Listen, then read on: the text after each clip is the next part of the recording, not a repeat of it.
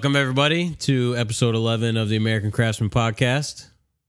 Uh, you'll notice we have a, an empty seat at the table today. Uh, Rich had his foot surgery on Monday, so he'll be uh, be sitting this week out. Got our buddy Manny here. That's right. Manny is a cabinet cabinet finisher, a custom fabricator. Yeah. Metal work. No, use that word. use that word. Which Custom. one? custom fabricator. Custom. you got to be careful with A that re- one. yeah, a real custom fabricator. Yeah. Um, could could I say diesel tech? No, No, well, no, not at all. you work on diesels. No, I help out with that stuff, but Yeah. that's like far and few between. Well, okay. Just hang out in a lot of shops and do a lot of weird he things. is our go-to guy for all mechanical issues, though. most of the time. Yeah, highly mechanically inclined. Yeah. Yeah. And very humble about everything that he can do. I'll I'll put that in there. Yeah. Try try to be. You have to be. You're one of those guys who who uh downplays, you know, you'll say, "Oh, yeah, man, he's great at uh working on diesels." And here you are downplaying the uh well, no, diesel's for 100%. Just until recently that that started coming into play uh you know, hanging out at all the shops that I hang out with, you come across a lot of people. Yeah. So just recently I I met some people that uh you know, one owns a performance diesel shop and then, you know, the the one shop that I'm always at, the one I got to go to after this is uh you know, they just work on diesel trucks. Just, you know, like the lift kits, the tires, stuff like that and do odds and ends, but Yeah. that's something new to me. It's mostly normal gas engine stuff and other things mechanical like that. Yeah, you So. got you got your hand in a lot of pots. Too many. What's that saying? Like the jack of all trades and master of none? Yeah. Well, Yeah, but better than a master of one. Exactly. we should we should touch on how we all met, you know. Yeah, yeah. Well, it away. we- yeah, just like uh, Jeff and Rich and myself, we met Manny at the same shop, It is. yeah. and uh, it's you know the Tom character. shop. Yeah, it, it was his shop, and uh, so we ran into Manny there, and we all instantly took a liking to him. We will we'll learn now what Manny thought of us when he first met us. It's all the So- characters. Yeah, so uh, that's a cabinet shop down in Long Branch, and we all uh, did our time there. So tell us a little bit about how you got started, Manny, and how you you know found your way to the cabinet shop and what you did before that and what you're doing now. yeah. Um it woodworking, because you always ask that question, like, you know, how'd you become a woodworker? Well, Mhm. I work with wood, not necessarily a woodworker yet, but uh, it started off as me just being a bike mechanic. You know, my father was, you know, a bicycle mechanic for pretty much the entire time when he came to America, so like 30 years or so. Yeah, where'd he come from? Portugal. That's right. Yeah. So, you know, he had like a few odds and end jobs and then kind of just took that as a job and stuck with it. And then uh he got into we'll say the cabinet business, but not Yeah. really doing anything too much. Yeah. You know, he just worked in the cabinet shop being the helper, doing assembly, doing this, doing that. Never really picked up on too much stuff, never really picked up on woodworking. So woodworking was never really a thought in my mind, you know. Never really even as a kid, never never did anything like that. Well, what was your first interest in in sort of doing stuff with your hands? Um when I didn't have money to pay other people to fix my problems and stuff like that. It was it was uh you know, don't have the money to do it, so got to get it done one way or another. Right. So you, is that how you got into like mechanics and everything like that? Or? Yeah, yeah. Um, as much as my dad was into that stuff, he he never really taught me much. Mm-hmm. He was very that like that straight shooter kind of guy. Like, just you're gonna do it this one way, and that's it. And if you don't do it my way, it's the wrong way. So I try not. Sounds familiar. So Yeah. you fit in at the cabinet shop. no, no. That's exa- that's my biggest problem. Why I don't. Um, so yeah, I mean, growing up with that was pretty rough. You know, never really got to experience much or do much, and then uh, dealing with like high anxiety, as you know, we've talked about in the past. yeah. you know, really limits your abilities. And then uh, I don't know. It was probably about when I was 19, 20 was got my first, you say, real job. Yeah. And uh, it was just a retail job at a an outdoor place, That's right. Well, the is E something. uh, Eastern Mountain Sports. That's right. so that's right. Mm-hmm. probably a lot of the listeners on here have been there before. But uh, yeah, so started there as just like a normal retail person, and you know, it was funny was never camped in my life. So, so it was uh, it was kind of a learning curve. You know, it was a job. I was like, all right, well now I'm actually like making money and doing something, not being a bum and you know whatever the case may be. Uh, Let me interject because this is again a perfect example, right, Jeff? Where your your humility is huge. It's way outstrips your talents. City boy never camped, and then you're probably one of the the brightest, quickest at all of Eastern Mountain Sports in short order. Well, for me, it was it's either I'm going to amount to nothing or I'm going to do what I can to amount to something. So when you don't have a lot and when you want to accomplish a lot, you got to do what you got to do. Yeah. Yeah. You know, and and growing up in the situations that I've had to grow up in, it was like I don't want to be this way. Yes, but I'm you not this person. I don't want to be this person. I don't want to rely on other people. You know, when you need to, you need to, but Yeah. you know, if you want to advance, you got to advance. So That's that was right. my Yeah, got it's the sink or- drive. sink or swim. You But know? you Yeah. got the aptitude. Yeah. Not so that, that was everybody my thing, you know? So it was like, yeah, never camped in my life. And here I am working at a, camping store now, you know? so it was a lot to, to take in because it wasn't, you know, Eastern Mountain Sports wasn't a, uh, like a low end retailer. No, they used it's to pretty make nice. top end stuff. Yeah. Yeah. Like one of the other bigger competitors at the time, I think was like REI, REI, you yeah. know, which is like if you're an athlete or a mountaineer or pro cyclist, this and that, like it's, it's a place you go to. You're not Yeah. going to like Dick's Sporting Goods Right. or Sports, Sports Authority, at the time. Yeah. So the people coming cool. in there really, uh, or a handful at first, you know, to take in, you know, f- kind of feel a certain type of way when someone's coming at you with questions about, oh, you know, like I'm gonna go hike the Appalachian Trail and I need to shave a few grams off of my clothing and this and that. I'm like, what the hell are you talking about? Like, this is all news to me. Yeah. Those are the people that cut off the handles of their toothbrush, you know, to Yeah, save. save, weight. Yeah. don't even bring a toothbrush. You got the finger. So Yeah.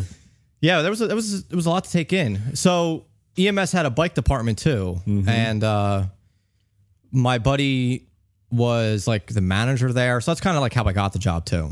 Um, you know, they had an opening. You know, he always looked out for me, so he was like, you know, come try it out.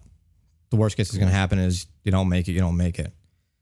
So there was the bike tech there. Then he left, and then my other buddy came in, took over the bike tech position. That's what they call him there, the bike tech. So they, they took him in, and he was there for about a year or so, about the same amount of time as me. And then he left, and they were like, "All right, you know, you're the only other one here that cycles and understands this stuff, and you know, you got to take over." So that's kind of where that all started. And you know, I was there for four years or so. Was running the the bike shop there for about three years. Did you do a lot of hands-on work on the bikes? Yeah, so it was like you know you get the new bikes in, so it was like obviously a retail environment. So setting up the floor for you know the helmets, clothing, tools, doing this, doing that. Um, you know the new bikes would come in, set them up, take people on test rides. Someone buys a bike, tune it up, put all the accessories on it.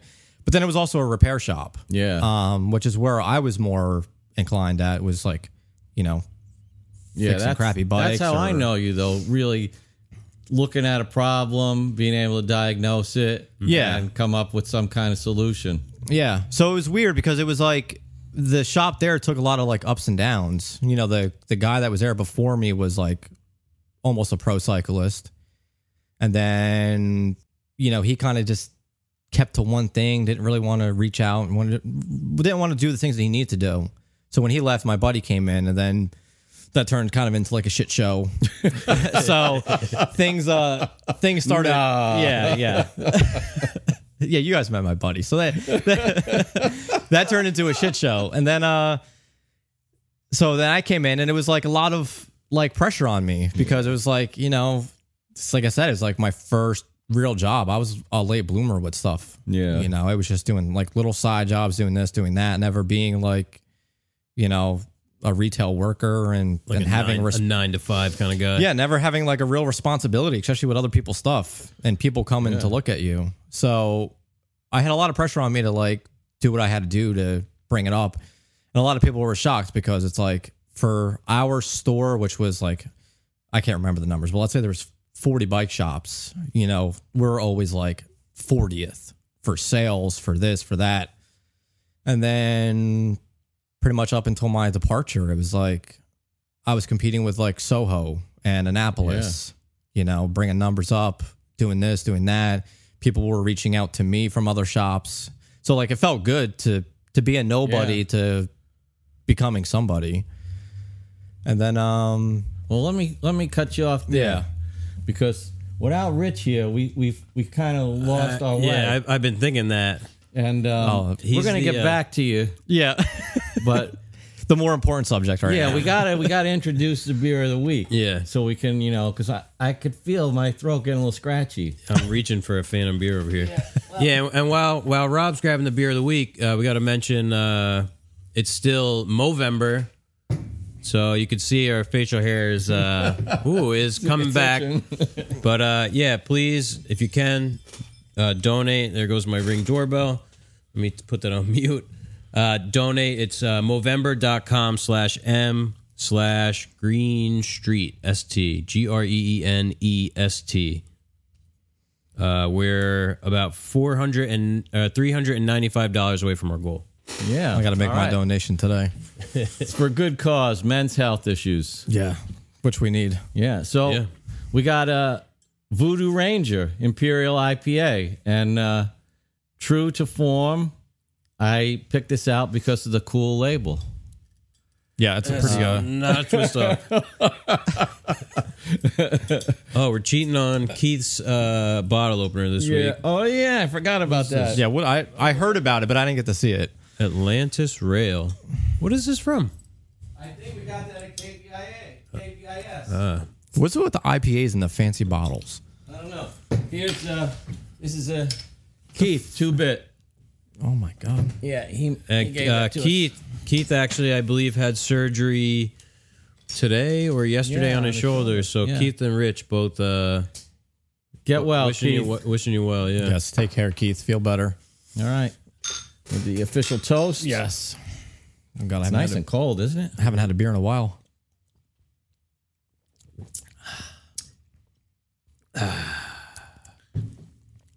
So how do like how do you test for beers? Is it like wine? Do you have to like spin the bottle? Hey, if you want.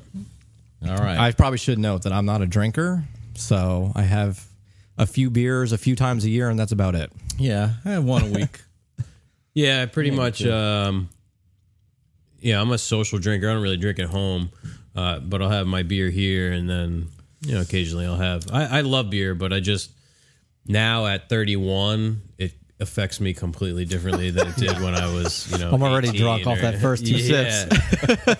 I mean, if I have two, I'm I'm feeling it. So So, all right. So we got our Voodoo Ranger in hand, and uh, we're gonna get back to Manny. You know, you left off where in just a short amount of time you'd you'd picked up the whole bike trade and Yeah. um, dispensing information to others. And again, that plays into how I know you Yeah. from our time together down at the shop, where you sort of came in as, you know, uh, I was just hired help. That's you it. Know, like give give Manny a broom, ask him to hold something up, and the next thing I turned around and you're running the whole finish department. Yeah, I don't know over how that happened.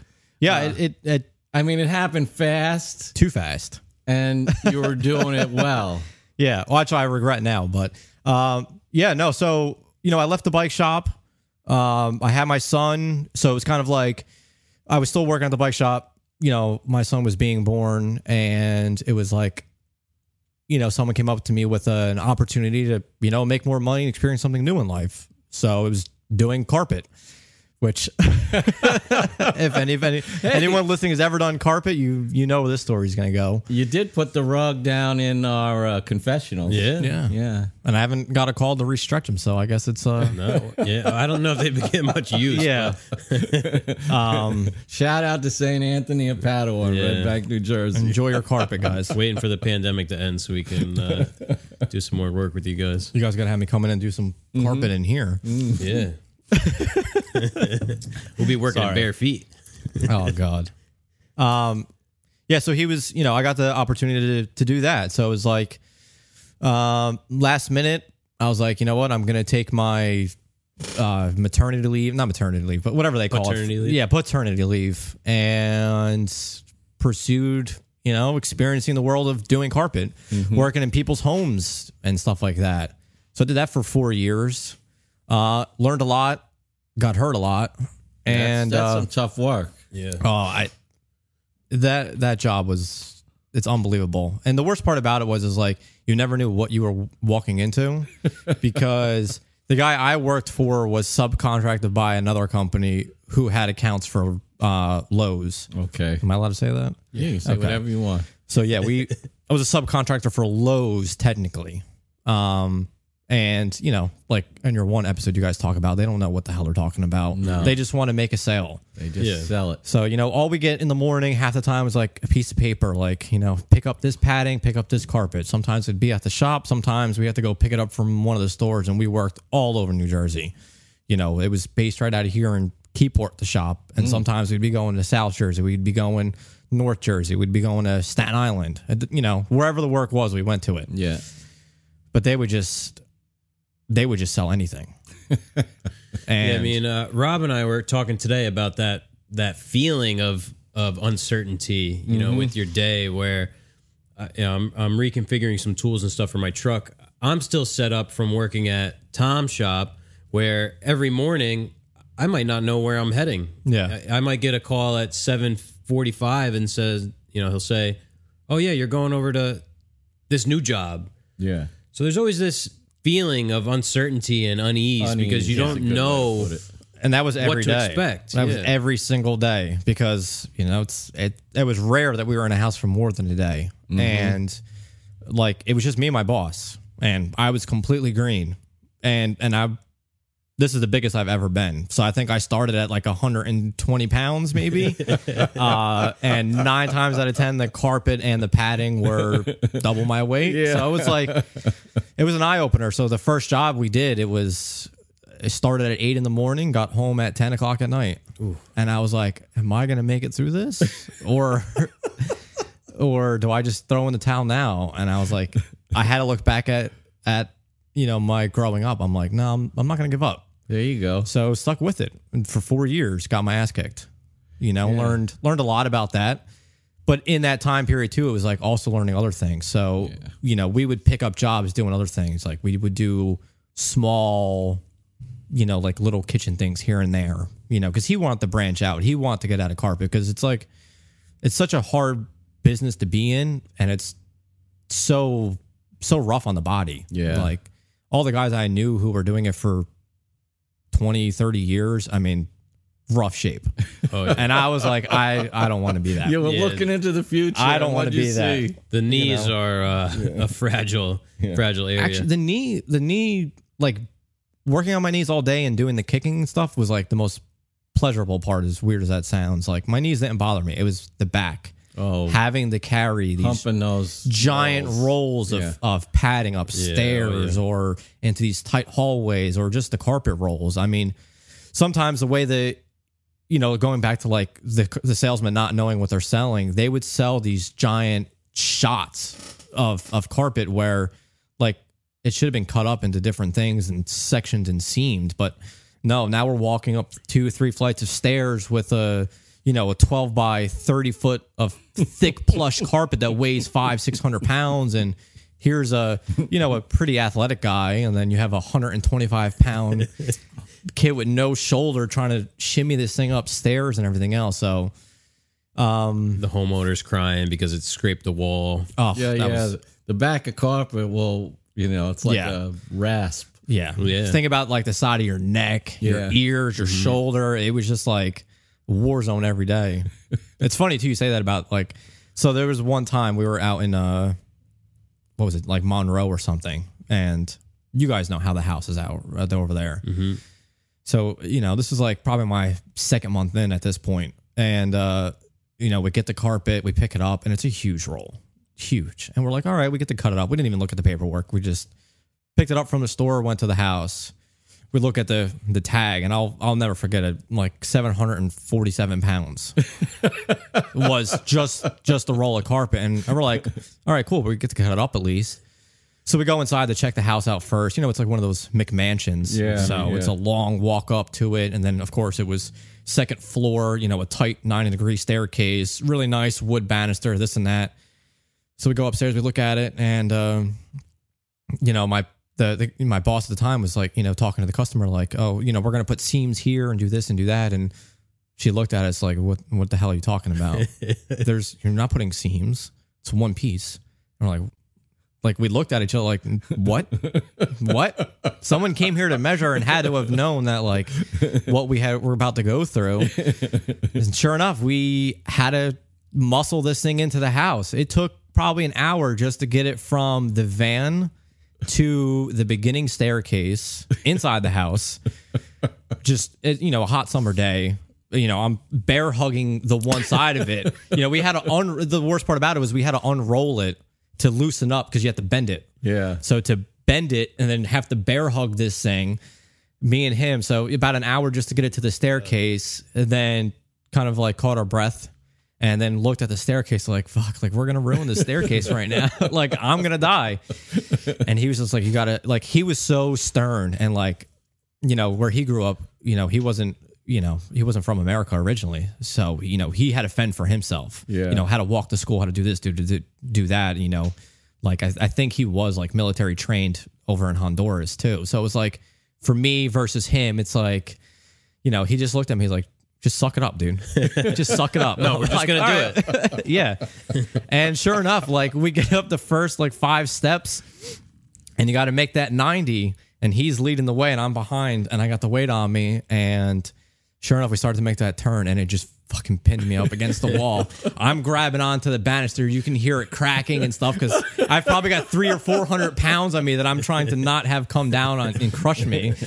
Uh, so yeah, there was a lot of good times. Yeah. A lot of a lot of pain involved. Those are some lessons learned, Oh. I- yeah, hundred percent. You bring it forward to every new job and new experience. Yeah, well, I mean, you did. I mean, as basic as it was, you did learn a lot. You know, a lot of custom staircase stuff, a lot of interacting with customers and mm-hmm. traveling. So for me, it was nice because I was Yeah. always stuck in a shop. So it was nice to be in the van every day and traveling to a new place and seeing something new. Well, see, that's what it's all about attitude. You Yeah. know, some people could say, oh, I got this job and all I do is hump carpet around and roll it out. Yeah. But you go in with the right attitude and it's look at all these things you're learning how to deal with people. Th- I mean, this is something that we do every day. Yeah, I was gonna say, you know, you spent uh, a good amount of time. You know, I was the installer. I worked in the shop when there was no installs going on, but I was the you know the cabinet installer at the shop. Uh, and you worked with me on on a bunch of installs. Yeah. and I think definitely one of your strong suits is dealing with clients. Yeah. Yeah. Um, it takes a certain kind of person to to know how to deal with people. Yeah. I, I'm, you know, for the most part, I'm a people person. I'd say you know, so. as much as anyone else can be. But yeah, Yeah, I mean, it's all about just learning them, you know, whether they like you or not. And obviously, my appearance will definitely raise a few red flags here and there, but I think that also helps out with with meeting people and and Yeah. making conversations and and kind of breaking the ice. But um, Yeah, we all know a little bit about having an offbeat appearance at times. Like, I'm sure. What'd you say when the first time you saw me come into the shop? Oh yeah, so I, I so I this was before you started, Yeah, and yeah. I I heard about you, but I I never met you yet. So, um, but but but to get before that, so yeah. Yeah. so I was doing the carpet, and then I was like, you know what? It was like the on off season, Yeah. and uh, you know a lot of personal life stuff was going on, and I'm like, I can't I can't keep doing this. We have work today. We don't have work today, kind of thing. So, um, you know, my father had been with with them for forever, Oh, yeah. forever. Yeah. We know your dad too. Yeah. So I mean, I, I knew I knew the boss. I knew everybody. Well, I mean, I knew the you know the one person, and then obviously my father for forever. So you know, I, I called him one day. I was like, Hey, do like, do you have just any kind of work for me? Like, I just need a, a couple of days here and there, whatever, clean up, you know, do the edge banding stuff, whatever. So he's like, Yeah, just come in. Let's let's see what happens. So that's that first day there was literally just cleaning up, and then and then uh you know, Tom was like, you know, we got to get this vacuum thing set up for the dust collector. And I was like, all right, well, never had to do this before. Never had to do anything kind of structural with, you know, like the same framework or this or that. And never really did anything housework wise like that. So it's like you're Now- really throwing the ball at me at this one. Is this when the current shop is being set up? No, no, no. This was like this is years into the shop being there. Okay, okay. It was just a matter of like, uh, you know, a little rinky dink vacuum working stuff, and it's like you've had this dust collector forever sitting there and not hooked up. It's Rinky like dink at, t- at times. I'll Who drink was it. there? Brandon? Was Brandon there? No, when I, oh, who the hell was there when I came in? I don't even remember. I don't even remember who was there. I just know, you know, just uh, it was Tom, Lou, my dad, Rich was there. Oh, okay. So, so I so I met Rich first. Yeah. and then uh I can't really remember. I think that was I think that was it. Yeah. Eh, obviously, like he had people come and go. Right. That's But- kind of the story there. Yeah. So I went in for the first day, just did the cleanup stuff, and then started working on hooking up this dust collector. And you know, I was like, all right, well, I don't know when I'll be back. And then the next day, you know, uh, that night, my you know the carpet guy calls me and is like, don't have any work. So I was like, all right, call the cabinet shop again. Hey, can I come back in? That's kind of how it happened. So I was kind of back and forth doing that. Um, and then I kind of just stuck with it because Yeah. I, I kind of got tired of a killing myself every day.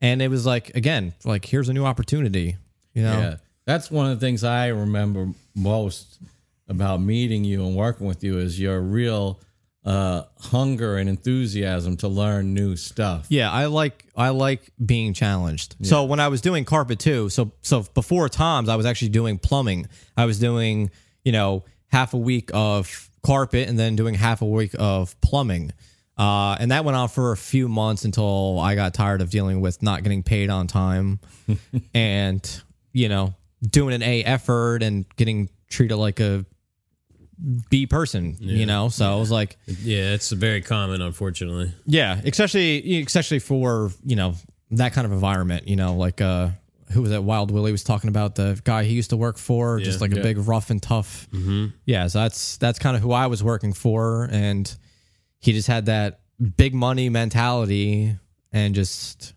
for the most part didn't really treat the workers the right way. Yeah, they see everyone as replaceable.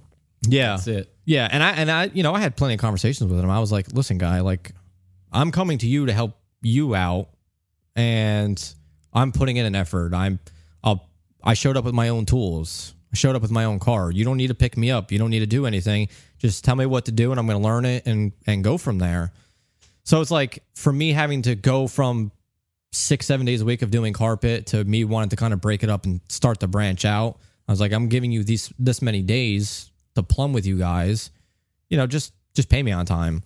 So I got tired of that. It's not, not too much to ask. Yeah, no, seriously. I mean, especially when you're you're doing your job, you're not costing. I can understand if I was costing him money, Yeah. but when you're making tons of money and you're showing us tons of money and Yeah, showing, plumbers, uh, yeah, you know, they get paid well. uh, super well. You know, uh, what they're saying is always like, what you got? to Everyone's got to uh, shit, shower, and shave. Yeah. you know, Er- they're always going to have work, no matter what it is. It's just a matter of are you going to do the work? so I enjoyed that a lot, though. I, I I I enjoyed the whole mechanical side of it. You know, finally really working with my hands and I could see and that. figuring out the layouts of stuff, and then we we roughed our first house, and that was like an eye opener to me. Like, I gotta get the fuck out of carpet and do something because like this is something like I'm enjoying. And then uh that's so after I, I you know I said like I can't keep doing this. I can't keep coming to work and calling you every day. Hey, am I gonna get paid? Am I gonna get paid? That's when I reached out to to the shop and was like, hey, like you got anything for me? Yeah. So yeah, that and that just trickled down to I was doing half days of carpet, well, you know, full days of carpet, but for a couple days a week, and then working at the cabinet shop. And then it was like, I looked at my boss one day. I was like, you know, I think our our time has come for this right now.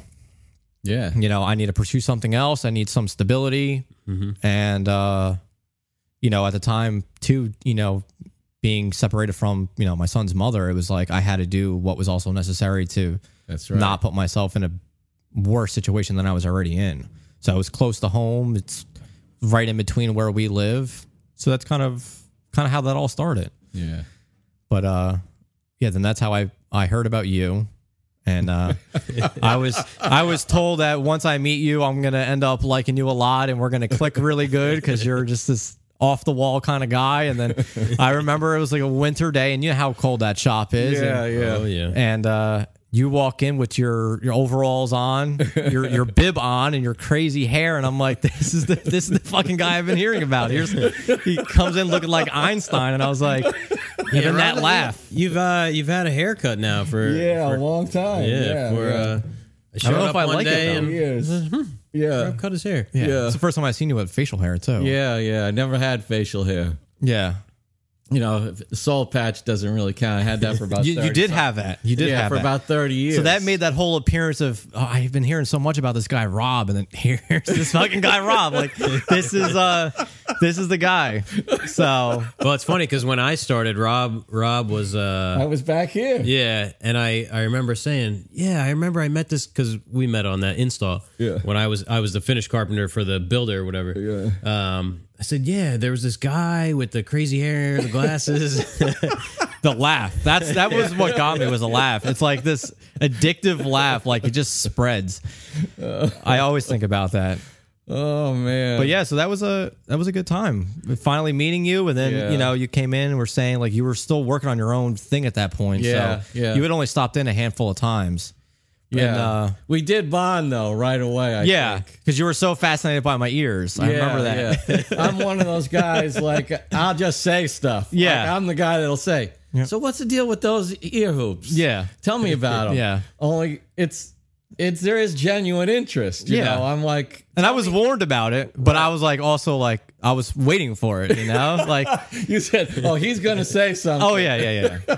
But it was always it was always good things. So For I the was- people who are just listening, Manny has uh, what you would call sh- stretched ears, I guess, or ga- gauged ears. Well, yeah, you gauge your ears, Yeah. or I, yeah I'm gonna catch some shit for it, but yeah, whatever you want to call it. But yes, my ears are are stretched. They're two inches the the hoops now, yeah, right? Yep, Yeah. yep. Two inch two inch ears or two inch holes in my ears, whatever, you want, whatever the hell you want to call it. Yeah, because I remember that. I I would check it out, and like you'd come in, and you go, "Oh, you got new hoops in." Like, Yeah, yeah, because I remember because you, yeah, you weren't you weren't there. You you were just stopping in before Yeah. you came back full time. So each time you saw me, my ears got Yeah, bigger and bigger. yeah. so you're like, what the hell? yeah, yeah. Well, you know, it's Yeah. I, it's I'm interested in all this stuff. You know, not as a to have it done to myself, just like what makes people tick. You know, I like that. Yeah, I don't I don't know. I was I, I think I told you the story, but it was Yeah. like I was literally just hanging out in my room one day and and my friend comes over and she's like heavily modified, tattoos and crazy Yeah. piercings and this and that. And I've always had my lips pierced. Mm-hmm. She was like, "Let's let's let's gauge your ears finally." And I'm like, "No, like I don't. I've never had my ears pierced. I didn't want it pierced." And she's like, "Just just do it. You know, stop being a you know about it." I was like, "All right, fuck it, whatever." So she had a, a brand new needle in the car because she was dating a piercer at the time, and came back in the room and punched my well, it was punching my ears because it's not a normal needle. So it Yeah. was a 10 gauge hollow needle. So punched the ears and I was like, all right. And I didn't think it was going to go this far, you know? and here we are. For those who are actually viewing, yeah, I mean, Yeah. once you hit a certain point, there's really no there's no going, no going back. Back. No, I mean, even at that point, there was was no going back. Yeah. Because it was an actual hole at that point. Yeah, I mean, I had my ears stretched to I think uh, five sixteenths or three eighths, and I still have holes. You know. Yeah. Yeah. Even the normal earring holes don't close up. I haven't worn earrings for 20 years. Had four holes. They're still there. Yeah. You know what's funny too is like elderly women, you know how they always wear like Yeah, really yeah. like Heavy earrings. Yeah, they have stretched ears, and they're like, Yeah. I, I'll catch shit for them all the time. I'm like, oh, why would you do that? I'm like, do you do, do you see your ears? You just Like, have a regular earring in a stretched out hole. yeah, you just pop one of these things in, and now now you're me. But yeah, yeah, I, I never wanted to do it. Like obviously, like being into the music I was in, and Yeah. like that that kind of scene. Like everyone was like, oh, at the time, like you gotta have stretched ears. I was like, I'm, I just I got my lips pierced, and I was like, that was kind of it. Like I didn't I didn't think I was gonna go this far with it. And I keep telling myself I'm gonna stop, and then there's other days where it's like, like right now, these are too small for my ears, so it's like, Yeah. I said when you came in, that one's almost popping out. Yeah, well, know? that well, like I said before, that's that's the damaged ear. So I'm trying not to push it too far. Yeah. But if something happens, something happens. Yeah. But uh, yeah, So here we are today. Yeah. I mean, Yeah. As you know, fate would have it, we all got together Mm-hmm. at that shop and became fast friends. Really, Yeah. yeah, because I started working with Rich originally. yeah, You know, not knowing anything about cabinetry or installs or this Mm-hmm. or that and just being thrown to the wolves like, all right, you got to work with Rich. Yeah. So work with Rich and uh you know, learned, you know, learned some stuff from him, you know, because when I was there, he wasn't there for that much longer afterwards. yeah, And then that's when you came in and Yep.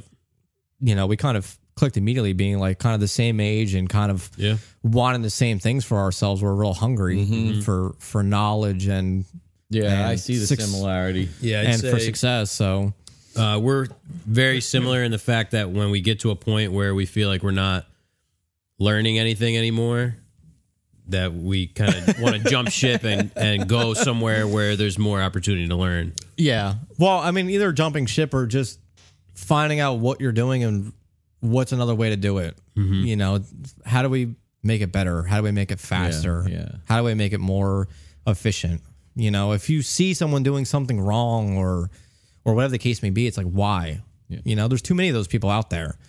And I know you when you were doing your trim work, you know, you probably saw a ton of that. And then obviously me being completely new to anything construction wise, we'll call it, was like, I don't want to be that guy. He's just getting yelled at all day and getting told what to do and he's never going to succeed. He's just he's just there. And I was like, I and again, going back to my dad, I didn't want to be that. You know, I I needed to fend for myself and you know I think we, you know, we bonded over that too. Yeah, You know, yeah, especially with your two- upbringing. The two ways you could go. You either Yeah. go the way of the the role model parent, or Yeah. you go the opposite way. Yeah. Yeah. And so we bonded over going the opposite way. Yeah, yeah, because You you've you've had a hell of an upbringing. So, and I use that I use that a lot. You know, thinking like always thinking about throwing in the towel. I'm like, well, you know, again, you know, starting off with with my carpet boss, and then talking to you, and then uh, and then and then working with you. It's just like, you know,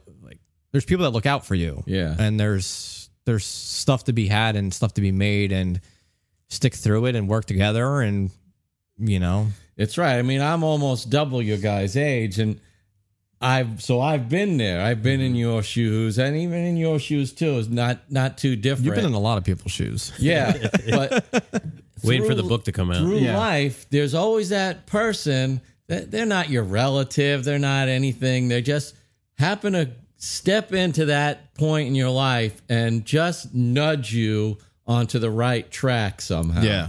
And I think back, and then maybe, and when it's happening, you don't always know it's happening. yeah But you know, as you as the years pass, you go on, you think back and go, man, that dude probably saved me from making five more mistakes. Yeah, it's the butterfly effect. Yeah. And I- so I always try to be that guy that helped me. I I think I think what it was was me becoming a parent because Yeah. you know it, it wasn't a planned thing. No. you know, and I was not in a position to have a child, uh, not out of neglect or, or not out of like, um, you know, I, I wasn't a partier. I wasn't this. I wasn't that. You know, it was just like I'm not in the place I want to be to raise a kid. I don't want to be. I don't want to.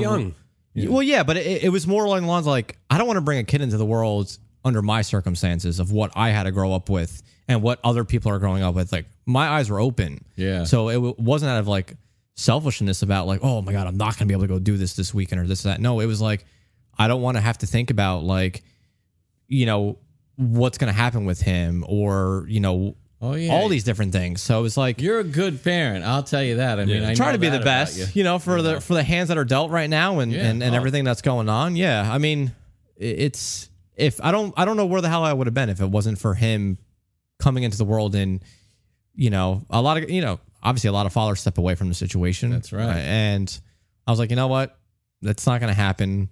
We're going to do the best, and I think that happening is uh was probably the best thing for me There because it go. was you know I didn't I don't want to I didn't want him to grow up being like how I was just Yeah, it's it's a all or nothing kind of thing. Yeah. You know, with having kids, I Yeah, feel. you, Jeff's got a two year old, a little more than two, yeah. Yeah Yeah. Yeah, it's Yeah, a lot of work. He's two now. Yeah. yeah, yeah. He'll be two and a half in uh two weeks, three Yeah, weeks. we've been watching him grow up here. It, it's amazing. Yeah. It really is. It's it's uh it's very heartwarming. I mean, and even I haven't seen Gage nearly as much, but just when he was around here like about a couple of months ago. Yeah, when I brought him here. I I couldn't believe how advanced he'd been. You know, from the from the other time. I I'd think a lot of that is also due to me not babying him ever. him. Yeah, yeah. which I get a lot of shit for still to this day. Like, you know, like just raise your kid how you want to raise your kid. Yeah. You know, Yeah. talk to him how you want to talk to him. Just because other parents tell you like, oh, you shouldn't talk to him that way or you should do this, you should no. Just Yeah. just take take off that, that edge right now. Yes. You know, I don't I don't butter anything up. Yeah, we don't talk to Hunter like he's a baby. Oh, yeah. I mean, we don't talk to him like he's an, an adult, but we, Yeah. you know, we Yeah. talk to him like he's a human Yeah. being. And you know, if he says, "I want that," okay, get it. Yeah. I'm not here to hand you everything and give you everything when you have you're fully capable. Yeah. It's, you're not doing your kid any favors by giving them things um, or by making it easier. You know what I'm saying? They're Yeah, both 100%. clever beyond their years. Yeah, and I, I think again that comes down to me and you being kind of similar to that that hungriness. It's like there's no need for that kind of stuff, you know. I do talk to him like an adult though, and it's the funny. Well, he's a it's- little bit older than Hunter. yeah, well, he's six now. So, but it's it's also even when he was like still two and three, like you know, he started talking pretty early on and this and that. Like He's sharp. He's too sharp, and I, I kind of hate it. Like we've thrown tons of money at this kid to say a curse word, and he won't curse for us. He cracked me up when uh, I don't know if it was when he was turning five or when he was turning six. Rob, you know, th- we knew his birthday was coming up, and Rob said, "Oh, uh, when are you gonna be five or whatever?" And he goes, "On my birthday." Yeah. yeah, he's a he's a smart ass. He's he's too much of a smart ass. He this the stuff that he comes out with is uh, it's like who the hell are you hanging out with, dude? Yeah. It's like you're only six. You like watch your mouth. But no, it, it, like it, it's crazy. Like he's he's sharp in that fact, but like like you know every parent wants to hear their kid curse once. Like it's got to happen. Yeah, We have Hunter's got a dirty mouth. I've had I've had probably five or six people at one time all hand out like a fifty or a hundred dollar bill, and we're like, listen, you can buy any toy you want to. You can buy anything you want to right now. You have hundred you have hundreds of dollars in front of you. Just say damn or say shit. Say something. he wouldn't do it. He's like, no, I don't want to do it. I don't want to do it. And he gives me you know crap all the time about Yeah. cursing in front of him. But I think in the long run, it's going to be better for him. Oh, when he gets older, yeah. he's not going to have those soft edges on him. Well, and it know? shows that he's not going to be just swayed by what other people want. yeah. Yeah. Yeah. He's not going to be a shithead, hopefully. He's being offered this, you know, I mean, he knows what money is. oh, yeah. And he's saying, no, I don't want to do it. So, you know what? I'm not going to do it. Yeah. Yeah. It's pretty funny. even given the age differences between us all, that's uh, our shared experience, and you could see it in your upbringing. Is that the the the harder parts of our our younger years have made us who we are today? Yeah. You know, so if you can persevere, it it does uh, you know come out in dividends, and it, it's a benefit. Yeah. You It- it's a benefit for sure. But I mean, I like I said, I, I do catch some shit from some people like, uh, you know, you shouldn't say that or you shouldn't be doing that. Or just like the other day, like I sent you the picture. I, you know, I had him welding for the first time. you know, he was fine. He's protected. I've got a fire extinguisher right there. I got a bucket of water. Like I, I'm making sure he's okay. But like I, you know, I sent a picture to his mom and she's like, oh my God, please be careful. It's like, that's what I'm talking about. Like, we are careful. Everything's Yeah. fine. Like if he Yeah. gets a little hurt, it's fine. Exactly. You know, but at least he's experiencing it. right. And for me, like that felt amazing just to see the welding gloves on him, see the welding mask on him, and just you know easing the torch into the you know to the piece of exhaust pipe just to just to touch it and then freak out. Like that's enough. like I'm okay with that. Like you're learning it, you're experiencing it, Yeah. and like let's see if we can keep going with it. that's awesome. Yeah. You know, Yeah, like Hunter and I were cooking uh this past weekend, and you know he burned his hand on the pot. what was he cooking? Uh, what were we making soup? I think. Okay, And um, you know, obviously, I don't want to see my son burn his hand, yeah, but that was a lesson. now he knows, and he knew the pot was hot because you know we taught Now him he that. knows how hot. right now he knows. Okay, if I touch the pot, this is going to happen. So, Mm-hmm. You know, as sad as it, sad as it is that he burnt his hand, well, now he knows. Yeah. this is what it feels like when you touch a hot. I'm sure you didn't look at him and go like, "Ha ha, you burned your hand." No, no, yeah, no. You, But you can't dwell on these things like, oh man, Yeah. I'm a bad parent for yeah, no, it's, you know it's letting my kid burn his hand. you know, I try to I try to I, and I, I maybe it's a bad thing, but I try to put him in in situations that I wish I would have been put in as a kid. Because There you go. growing up with severe crippling anxiety and and like just everything, I'm like, I don't want him to grow up this way. I don't want him to grow up this way. You know? Because those things will haunt you for a long time. Oh my god. I mean, sometimes it feels like it never goes away. Yeah. No, I remember I you know, this is back when I was just like I think I was like 14 or 15 and I was working in a bike shop just like part-time help. And uh I was just, you know, like you get the sticker sheet of all the price labels and the SKU numbers to put on stuff. And I remember I was like just peeling them off and then one of them ripped. And I was like, "Holy shit." Like my body just fired. That's it. My body shut down. I was sweating. I was like in the corner. Oh my god! In And I'm like, fetal I'm like, this shouldn't be this way. Like, it shouldn't be this way at all. Like, like, what is this condition? Yeah. you know, like it's just a price, you Yeah. know, price tag. Like, who cares? But yeah, so like, I, I, you know, I don't want him to grow up that way. You know, I want him to to experience the stuff that you know, like, again, maybe it's selfish, but you know, it's also like let him pick his own his own future. Yeah. And you Let need him the see right it. environment too. Like Yeah. here is is a great example in this shop. We make you know everybody makes mistakes. Yeah. a day doesn't go by where somebody doesn't make a mistake to some degree. They're I've usually never made a mistake in my life. Yeah. And I'm sure you haven't. we'll, we'll razz that person for at least a few days. yeah. but we also know when the, you know there is a point where you know it can go overboard and somebody feels bad about it. But Yeah. it's, it's a good environment to it, where it's you know it's kind of safe to go. Gnats flying around. Yeah, We have a lot of Have gnats Mike flying to around you. right now. Is it the beer? Is that wine? No. but it's uh, yeah. So you know it's like you can recover from your mistakes, Yeah. and that's the lesson. you See, know? that, and that was that was with my upbringing that I hated was like, oh, if you fucking if you made a mistake, forget about it. you Yeah, know. yeah. And that, I think that's what crippled me. of you know. course, because mistakes are part of Yeah. being. Yeah. you know you can't. Now I thrive on making mistakes Yeah. because you know what I'm I. Even if I do it right, I don't feel like I learned. yeah, yeah. You know, you only learn by your mistakes. in a way, Yeah. because right. you could Yeah. do something right, but there's ten ways you can do it wrong, and then there's ten other ways you can you can do it right. So it's like you know what, I enjoy making the mistakes now. You know, Yeah, because it's a learning opportunity every single time. yeah, yeah, and it's uh, it's also again it's like a mental thing. It's it's nice to like still dealing with the anxiety, but like you know what, like you're learning how to cope with it, you're learning how to fight it, and it's not it's not ruling you anymore. That's right. Because I know you you had. Fill in I the think that was another reason why we, Fill we clicked blank. really well. I is- fill in the blank. yeah, yeah. but I think yeah. So That's what's great here too. You know, we don't shy away from any of that stuff. Yeah. Everybody knows everything. And that's reality. Um, and that it ties into the whole Movember thing. Yeah. Like, there's so many people that are dealing with anxiety and depression and things like that, and nobody wants to talk about Yeah. it because Yeah. it's it makes people uncomfortable. Especially and- with men. yeah, I hate talking about it, and and as much as you've tried to help me, and, Yeah, yeah. you know, it, it's it's so hard for me to talk about it. It's so hard for me to to want to deal with it. You know, with Well, yeah. with dealing with it through somebody else, but it, it's a super important thing to uh to you know get into. You, you have to because I mean, especially in in these times, um, it's I you know I would struggle to find somebody that doesn't have some form of you know anxiousness about what's going on in the world or in their own life or Yeah, you know deal with these things and and men in particular and that's why Movember's such an important um, yeah.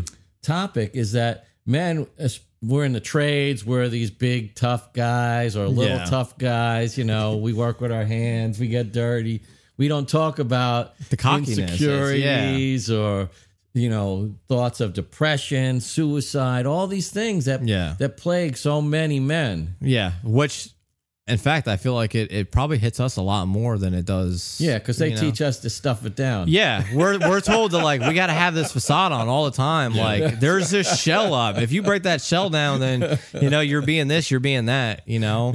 So I think yeah, it, it definitely hurts us a lot more. Yeah. And you know the other thing too is like I guess it kind of comes down to mentality, but it's like for a lot of men, it's like for me, I wouldn't, I would never be able to work in an office. No. you know, like Yeah. like especially right now with this whole thing going on, it's like all these people that get to work from home. It's like I don't have that option. Yeah. You know, I ha- Yeah. I have to.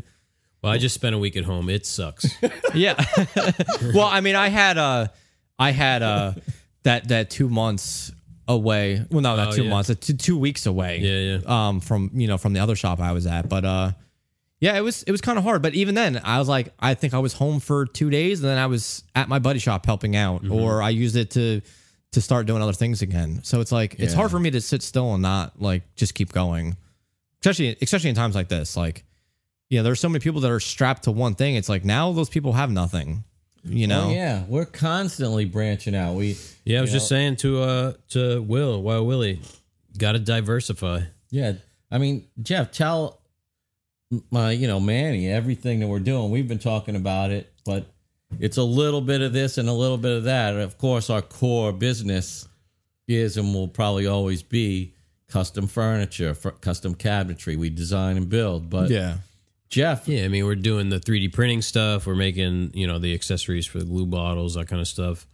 Um, trying to sell some plans, maybe get into doing some um, you know videos and maybe some articles for magazines, that kind of stuff. So yeah, we have some things lined up with that that you know we'll talk about once they start happening. Um, you know, we just got involved with Patreon. yeah, Yeah, you were telling me a little bit about that. yeah. Um, it, and social media is all part of that, and Yeah, I mean, even just you guys doing the broadcast or the Right, pod. yeah. Sorry, the podcast. Yeah, I pulled a I pulled a rich on Rich is gone. yeah, yeah. I, I pulled a rich on that one. Sorry, Rich. I'll leave that to you. But uh, yeah, no, like even you guys doing this, like all the people like I see on Facebook complaining about, oh, I'm home, I have nothing to do, or this and that.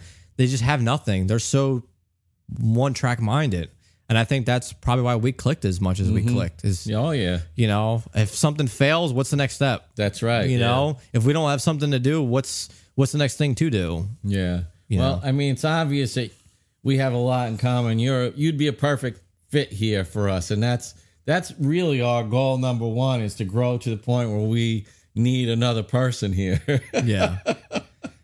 Which is something I, you know, like I said, I, I've been looking forward to that. You know, Yeah, yeah. So so that that's really, you know, always a topic here at Greene Street. It's, you know, how my mind get is my mind is hungry. Yeah, how do we So- get Manny here? Yeah, and you know, every, we never build the same thing twice, so it's always. I mean, Yeah. and I think that's what I love most about it. You know, because because uh, you know, being at, at at the shop now, it's like my primary job is is finishing, Yeah. which is like it's it's great that I learned it, and yeah, there's a lot to be learned in it, but it's Can be a little monotonous. yeah, it's it's it's kind of the same thing over and over again. yeah. How many, um, you know, doors can you spray before it's just yeah, yeah. you're on autopilot? Yeah. So, I mean, to the, the people that don't know, I mean, obviously you guys know, but yeah, I mean, I, I quit there a year ago and pursued a, another Yeah. growth, which was working at a CNC shop. Yeah, that's and that's something that neither Jeff nor I know anything really about. We Yeah. know Well, I mean, it. yeah, you know, now that you're doing your 3D printing and stuff. Yeah, a little bit. Yeah. Yeah. But yeah, uh, you, you opened that door to me. Yeah. And I was very, very reluctant to, to go with it because I was like, Right. I went there first and Yeah. said, "Here's the guy. This Yeah. is the guy you want." yeah and and uh, you knew you knew how i was feeling mentally over Yeah, at you know at the shop and you're like just look at it and i was like i, I you know i i talked down about myself too much about it i was like I, there's no way like they're too smart for me like it's it's way out of my realm this and that Yeah. It turns out I think it was the opposite.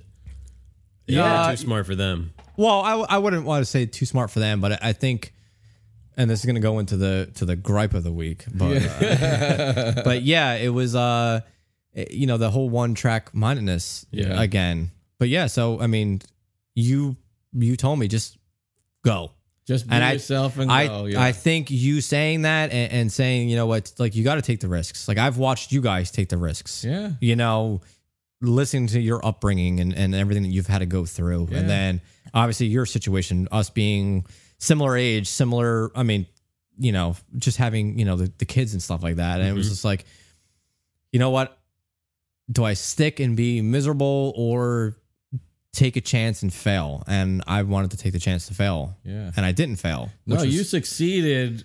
uh, You know, as I knew you would. Really. Yeah. You know, without hesitation, I say that I had the confidence in you. Yeah, I just needed to talk myself into it because it it was something like uh, you know I always had an interest in. You Yeah. know, granted it wasn't metal stuff. You know, obviously like I come more of a mechanical, automotive kind of background and stuff like that, more metal fabrication and everything else. But Yeah, it was like, you haven't mentioned, you know, like you built your own truck, you've worked on motorcycles. am I allowed to use that word custom? Yeah, yeah, you can. That's yeah. real custom. Yeah, yeah. So I mean, I it was a a group of buddies that that really opened up the door for me. Um, you know, being in like the custom car scene, it- you know, it was like when I when I first started at at that outfitting store, I was like, I, I bought my first truck, and I was like, this is pretty cool. And like I've always been into cars and, and trucks and stuff like that, but like I never got to do that mechanical stuff. So keep in mind, like I was just working on bikes until I was like 20. And then I started automotive stuff at like 2021. So it was like a really late start for for for me or pretty much for anybody to to kind of get into that field. And uh, a buddy of mine had a you know a custom you know I'll make it easy for everyone listening and viewing that like you know low riders like Yes. you think of like the you know the California West Coast Yeah. so it was something like that, but you know, trucks on like air ride suspension and stuff like that. So he showed me this this group of people um, that were into that, and I was like, "Holy shit! Like this is awesome!" You know, like there's a lot to be learned here, and being a car enthusiast and everything else like that, I was like, I finally want to be part of that community because like I have a job, I can afford things now. You know, I'm doing things for myself, and again, I was getting hungry, so I was like, all right. So yeah, so it was a couple years like, you know, working 10 to 14 hour days doing carpet. And then I would leave Keyport and drive all the way down to, to, uh, uh, Brick Township to my buddy's shop where we would be working on, you know, either his truck or my truck and doing this, doing that. And then it kind of turned into this uh, really bad addiction of, you know, leaving stuff stock and, and cutting stuff off of, you know, cars and doing this and doing that. And, but, you know, Is that the guy with the big subwoofer truck?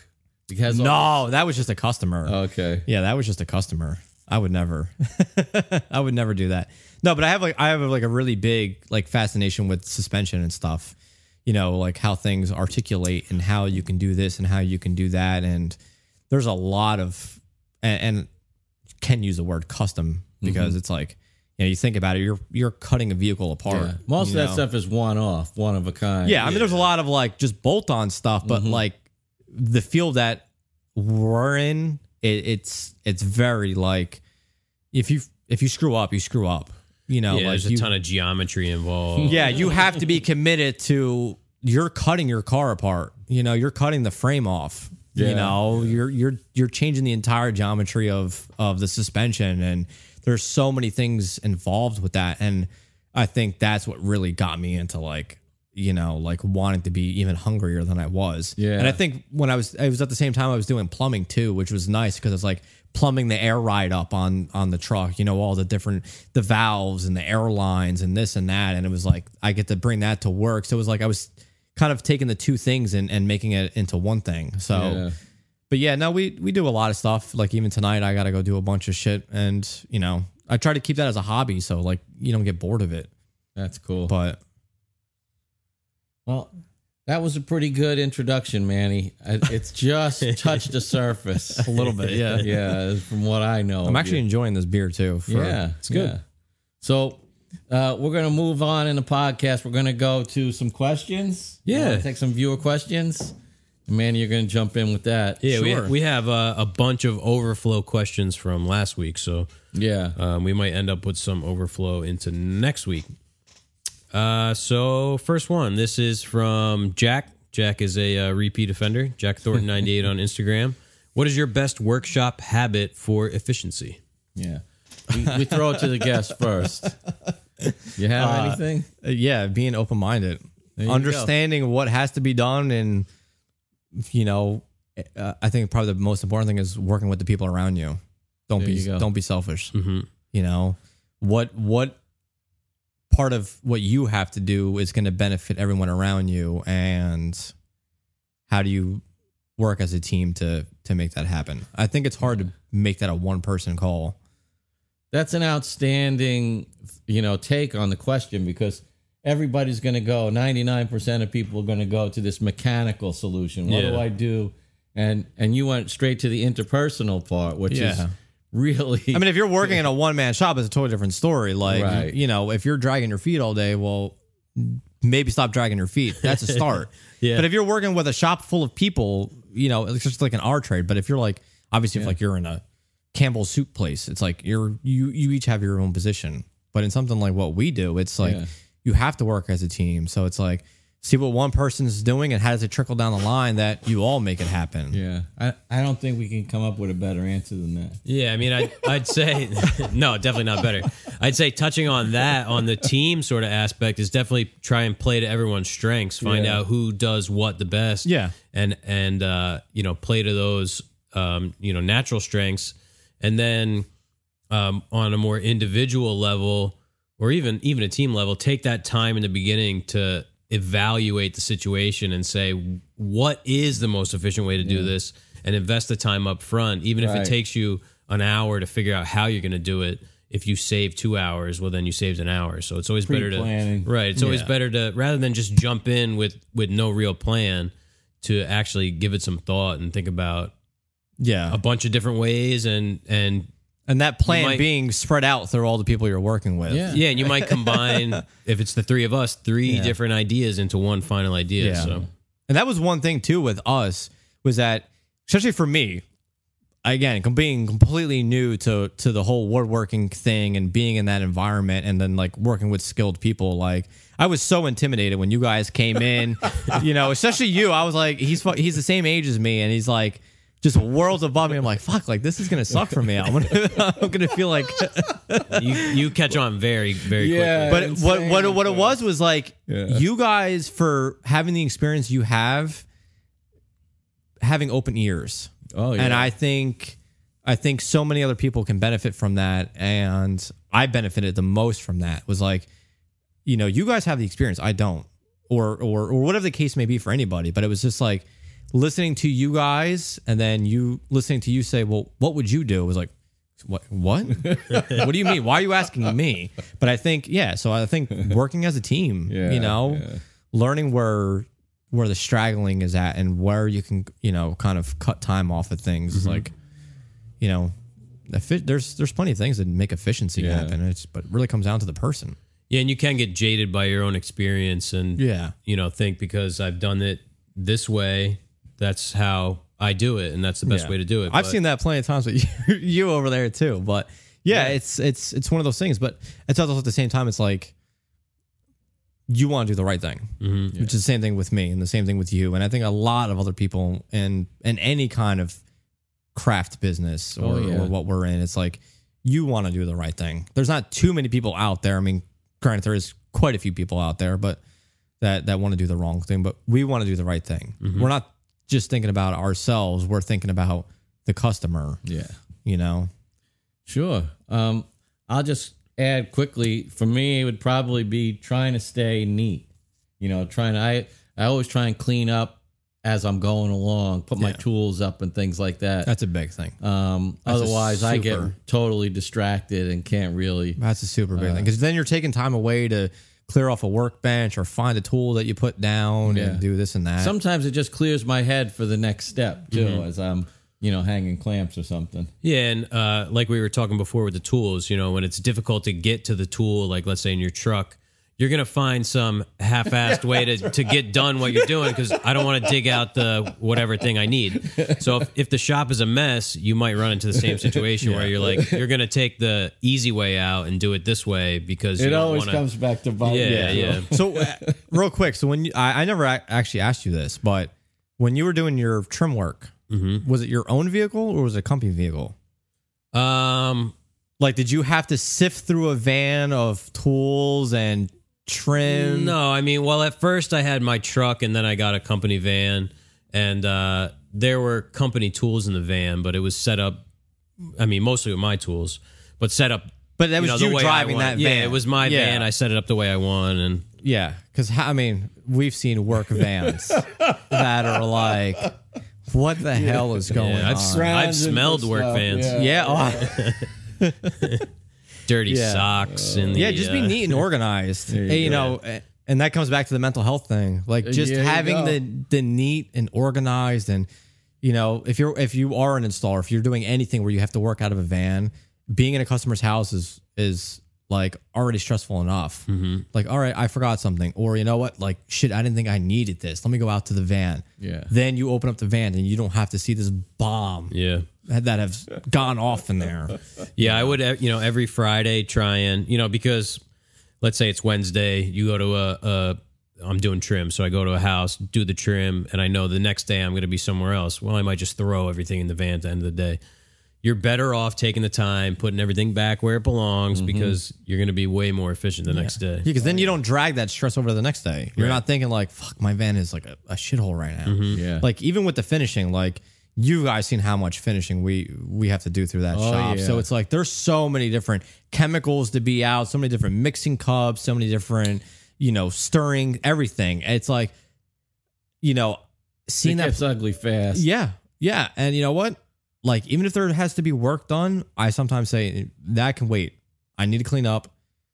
I need to have it organized because you know what? Nothing is going to get done right. Yeah. And then it, when something goes wrong, it's just multiplied by 10 at that point because now mm, you already got stuff on top of your mind and you're just adding to it. Especially back there, you know, a little contaminant here and Oh. there, something in the air. Everything. You know, everything. Oh, did I add the catalyst? Did I add this? Did I add that? did I already do this? How long has it been? It's like, just put your mind at ease. So I think the neatness is probably like number one. Yeah. Wow. Yeah, I It all agree. depends, but yeah, it's it's two great uh answers, I think. Yeah. All right. There you go, Jack. What do we got next? Um, this is from uh, Nathan at Tree of Life Woodworking on Instagram. He's asking us, what is something that each of you would love to do more of? Maybe a certain style of joinery, etc. Why don't you take it? Um, let's see.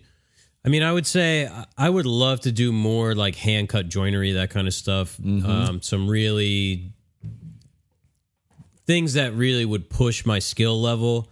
Um, the difficulty in that is that it's hard enough to get clients that are willing to pay for the level of work that we do, the way we do it now.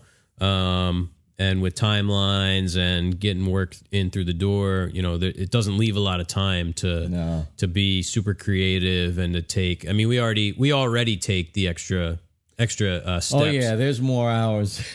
yeah, way more. uh, so yeah, I mean, I'd like to do uh, more slow work, sort of at the bench, hand cut dovetails, that kind of stuff. work. Yeah, yeah. yeah. No, besides, I mean, you guys do the dovetails. so, Oh like, yeah, we do What- quite yeah. a bit of it. What what is like much more than that? Like, because yeah, again, I mean, I'm like- not, I'm not like a woodworker. Let's say so.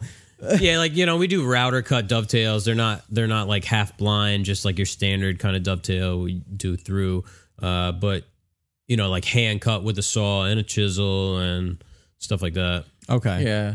I mean, there, every job always has some couple of details that we're going to add Yeah. that are hand cut and this and that. And, um, you know, it's our chance to express ourselves in that way. But I think what Jeff's talking about is if we built, you know, a chest of drawers and the, All the, full casework is dovetail, yeah, hand cut Oh, okay. You're talking like okay. yeah, yeah, it's a special client to get. And, and not everybody even wants that look. right. Yeah. It's, um, I I would say I have a one particular thing, and Jeff knows this. I've Morris always, chair. I always wanted to build a Morris chair, and I suppose you know I could on the off time I could build it, but you know then you're sort of chipping away at it. I want to immerse myself in building a Morris chair. What is what is a Morris chair? it's it's a specific chair design, and you if you saw a picture of it, you'd recognize it. It's, Okay. it's like got these big flat arms, almost like an Adirondack chair,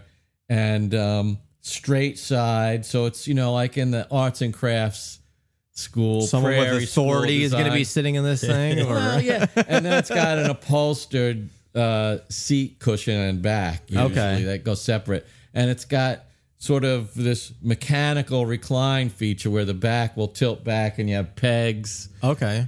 It's just kind of like a cool you know, it epitomizes the arts and crafts. Yeah, it's one of those Movement. quintessential designs. I mean, Yeah. William Morris was like, I mean, he's the godfather Yes. of the arts and crafts movement, and back, dating back to England, you know, the Right. English arts and crafts movement.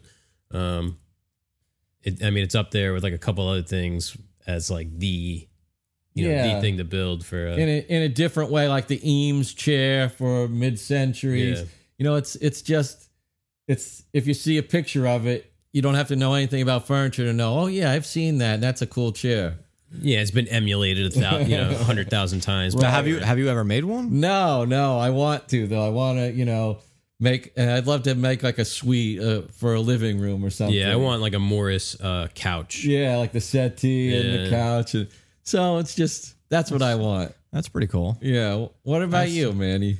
Um, well, so funny story. Like, I- I think it was probably the first or second month, like working at Tom's, working with Rich. We had a we had a job to go install like this uh, bathroom vanity and and stuff like that for uh, a jeweler. You know, a well known like retail jeweler. And uh, one of the reasons why uh, you know, Tom and them wanted to bring me in was like, you know, having worked with metal and welding and stuff like that, they had taken on this job that had these uh, two bathroom cabinet vanities that had metal framework. So they're like, There you make go. these. And I'm like, this is, again, out of my realm. Like, what I've done is like, I'm just getting started with this. And he's like, just fucking do it. so uh, I would I would like to incorporate more metal work Yeah. into cabinetry and furniture Yeah, we've been trying for Yeah, we've uh, been about talking eighteen months now to because I think it's a really good, you know, complementary, you know, Yeah. you know, wood with metal. We Yeah. agree. You know, I yeah, mean, especially when it's done tastefully and not um, just you know for the sake of doing it. yeah. it. There's a Which lot I, of I had never seen that before either. So like seeing that and and being completely new to the cabinetry world, and it was just like that actually looks kind of nice. You know, like a nice little end frame, and then the you know the the you know partition legs and everything else. I was like, I like why why don't we see more of this? Yeah. You know, why don't we see more of metal and woodwork together? You guys would know more than me. probably. yeah, yeah. I think uh, you know a lot of people are set in their ways, and there's uh, there's a small market for anything outside of the norm. So Same Yeah. reason we see so many white shaker kitchens. yeah, And epoxy tables now. Yeah. yeah. well, that's where you do see the metal is like a river table with metal legs, and they're Yeah. a trapezoid, and um, so it's kind of been like just rehashed a million times by It might become Yeah. a trend. You never know. yeah. Well, yeah. Ta- hopefully, the tasteful use Yeah, is a yeah. trend. Yeah. Um, this this is uh, something that I'm sure you could answer, Jeff. How do you have your business structured? That's from David DWS Remodeling on Instagram. Yeah, and David is actually he's in that Frisco area. We were talking about Frisco. Oh yeah, because his follow up. You know, maybe we could wrap this up into Into the same question where he asks, outside of Instagram, how are you guys marketing? So, um, business structured, I'm not sure uh, exactly what you mean. I mean, it's a, a partnership. We're three equal partners. If Yeah. if that's you mean the uh, the ownership sort of structure, um, and we approach everything as um, three partners. I mean, Yeah. we we discuss all the ins and outs of the company and. Um, you know, try to come to a consensus for the most part. No one's really Yeah, um i mean there's a lot of times there's yeah i mean there's like implied consent where it's just like i, I know rich and rob are fine with so, and then you just do something uh and we each have different roles that we Yeah, fall yeah. into as well. You know, yeah you know like i'm not over your looking over your shoulder with design work and i'm not looking over rich doing the accounting so You're doing this wrong. we have we've compartmentalized uh yeah, parts of the business and there's other parts where it's um you know a discussion it's a most of the grab time bag. yeah you know who can do what.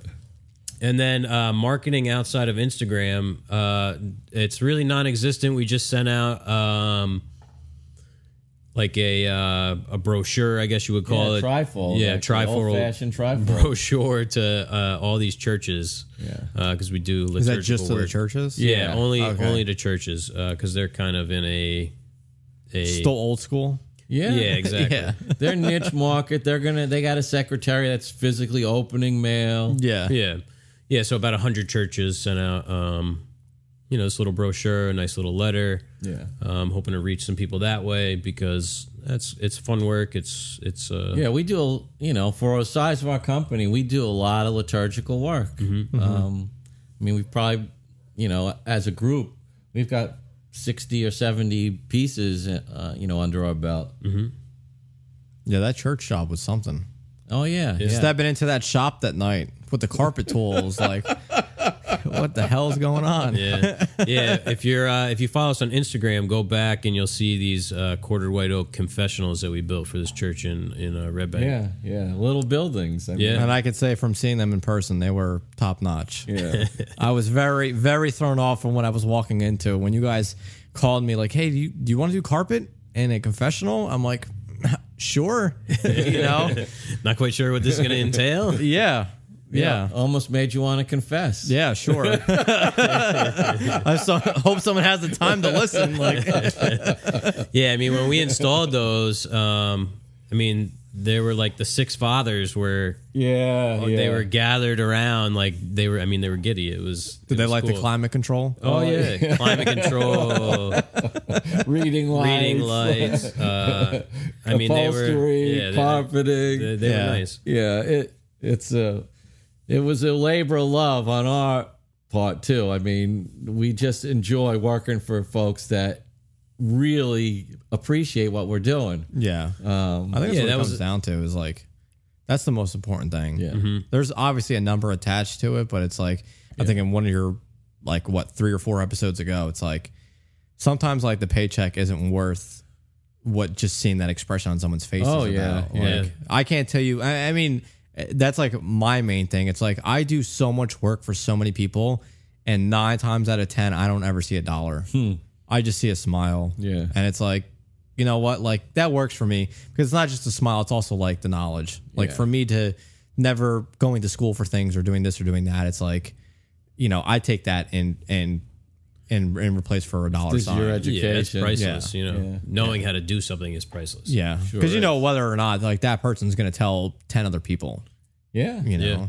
Yeah, and that you know the confessional job is one of those where really we took it above and beyond what the scope of work was. we were no holds barred on that one. We, we we we found. I mean, we had things sent. Just the lighting and everything that was laid out. Yeah. by this yeah, you little guys did go company. all out on that. Um, like, Yeah, That was fun.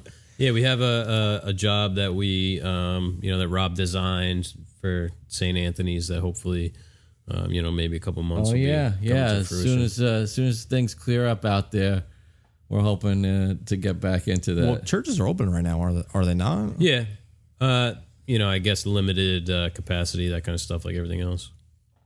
All right, so um, we'll go to the next question from Brian. Uh, we're gonna. I'm gonna give this last name a shot. Brian Igielski on YouTube, and he's asking for shop storage.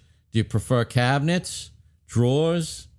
For me, I can keep drawers more organized. I tend to lose things in the back of cabinets. Uh, how do you feel about that, man? If you have to organize your stuff, you're looking at cabinets, drawers, something different. I guess it depends on what you're doing. Like I know you guys are really about the aprons, which I was I was a huge fan of too. After after seeing you with the apron, at first I thought it was like "Hmm, I don't know if I could do that, you know. like, look at this guy with the. but then I was just what like, jerk. yeah. But then I was just like, you know what? Like seeing after doing what you're doing, I'm like, it makes total sense. Um, I I, I guess it really comes down to what you're doing. You know, Yeah. when I was at the CNC shop, an apron would have been hands down the best thing for me. Yeah. I would have one little spot on a bench where I would keep tools I would grab here and there. But as far as everything else, it was I had a cheap air apron. I didn't I didn't have one of the nice Calavera ones, but Yeah. yeah, I know. I still look at them like, ah, maybe I'm gonna have to get one one day, but we gotta we gotta see. But um, you know, there, yeah, I had an apron, so it's like I had the tools I needed day in, day out, all the time, right there on me, and then everything else was just kind of like on top of a bench or, you know, not necessarily in a drawer, but somewhere easy enough to access. Um, I really don't know how to answer that one because it's like Yeah. it kind of comes down to what you're doing and, and who you are. Well, for us here in the shop, what do you think, Jeff? Um, I, I because this question came in last week, I was thinking about it a little bit uh, when I was at home looking at it. For me, it depends on sort of what it is. If it's something that's used a lot, I think a drawer is probably best. But if Yeah. it's something that, uh, get like you know, we have a cabinet up in the corner of the shop over here that has uh, iron on edge banding and an iron in it. It comes out barely ever. Yeah. Do you guys even do edge banding here? I, mean, never not re- asked. not I really. never asked that question. Like, I mean, we typically do like a real wood edge, Yeah. like a piece of three quarter on the edge. Yeah. Oh, okay. Um, so I mean, it doesn't come out very. Excuse often. me. Yeah, we, we're a little snobby over here. Um, I love it. so a drawer, I mean, a drawer takes takes up way more space in a cabinet just because of its nature. Yeah. You have to have a physical drawer in there, the slides. You got to account for all these tolerances. Um, so for stuff that doesn't get used a lot, I think a cabinet's better. And for stuff that you're using every day, screws, um, routers that are set up with specific bits, I think drawers are better. Yeah, I I much prefer the drawer. Um, usually, if we have something with that's behind a door, it's because we just didn't have the time to make the drawer. Yeah. I mean, because that's what it's all about for us here. It's you know.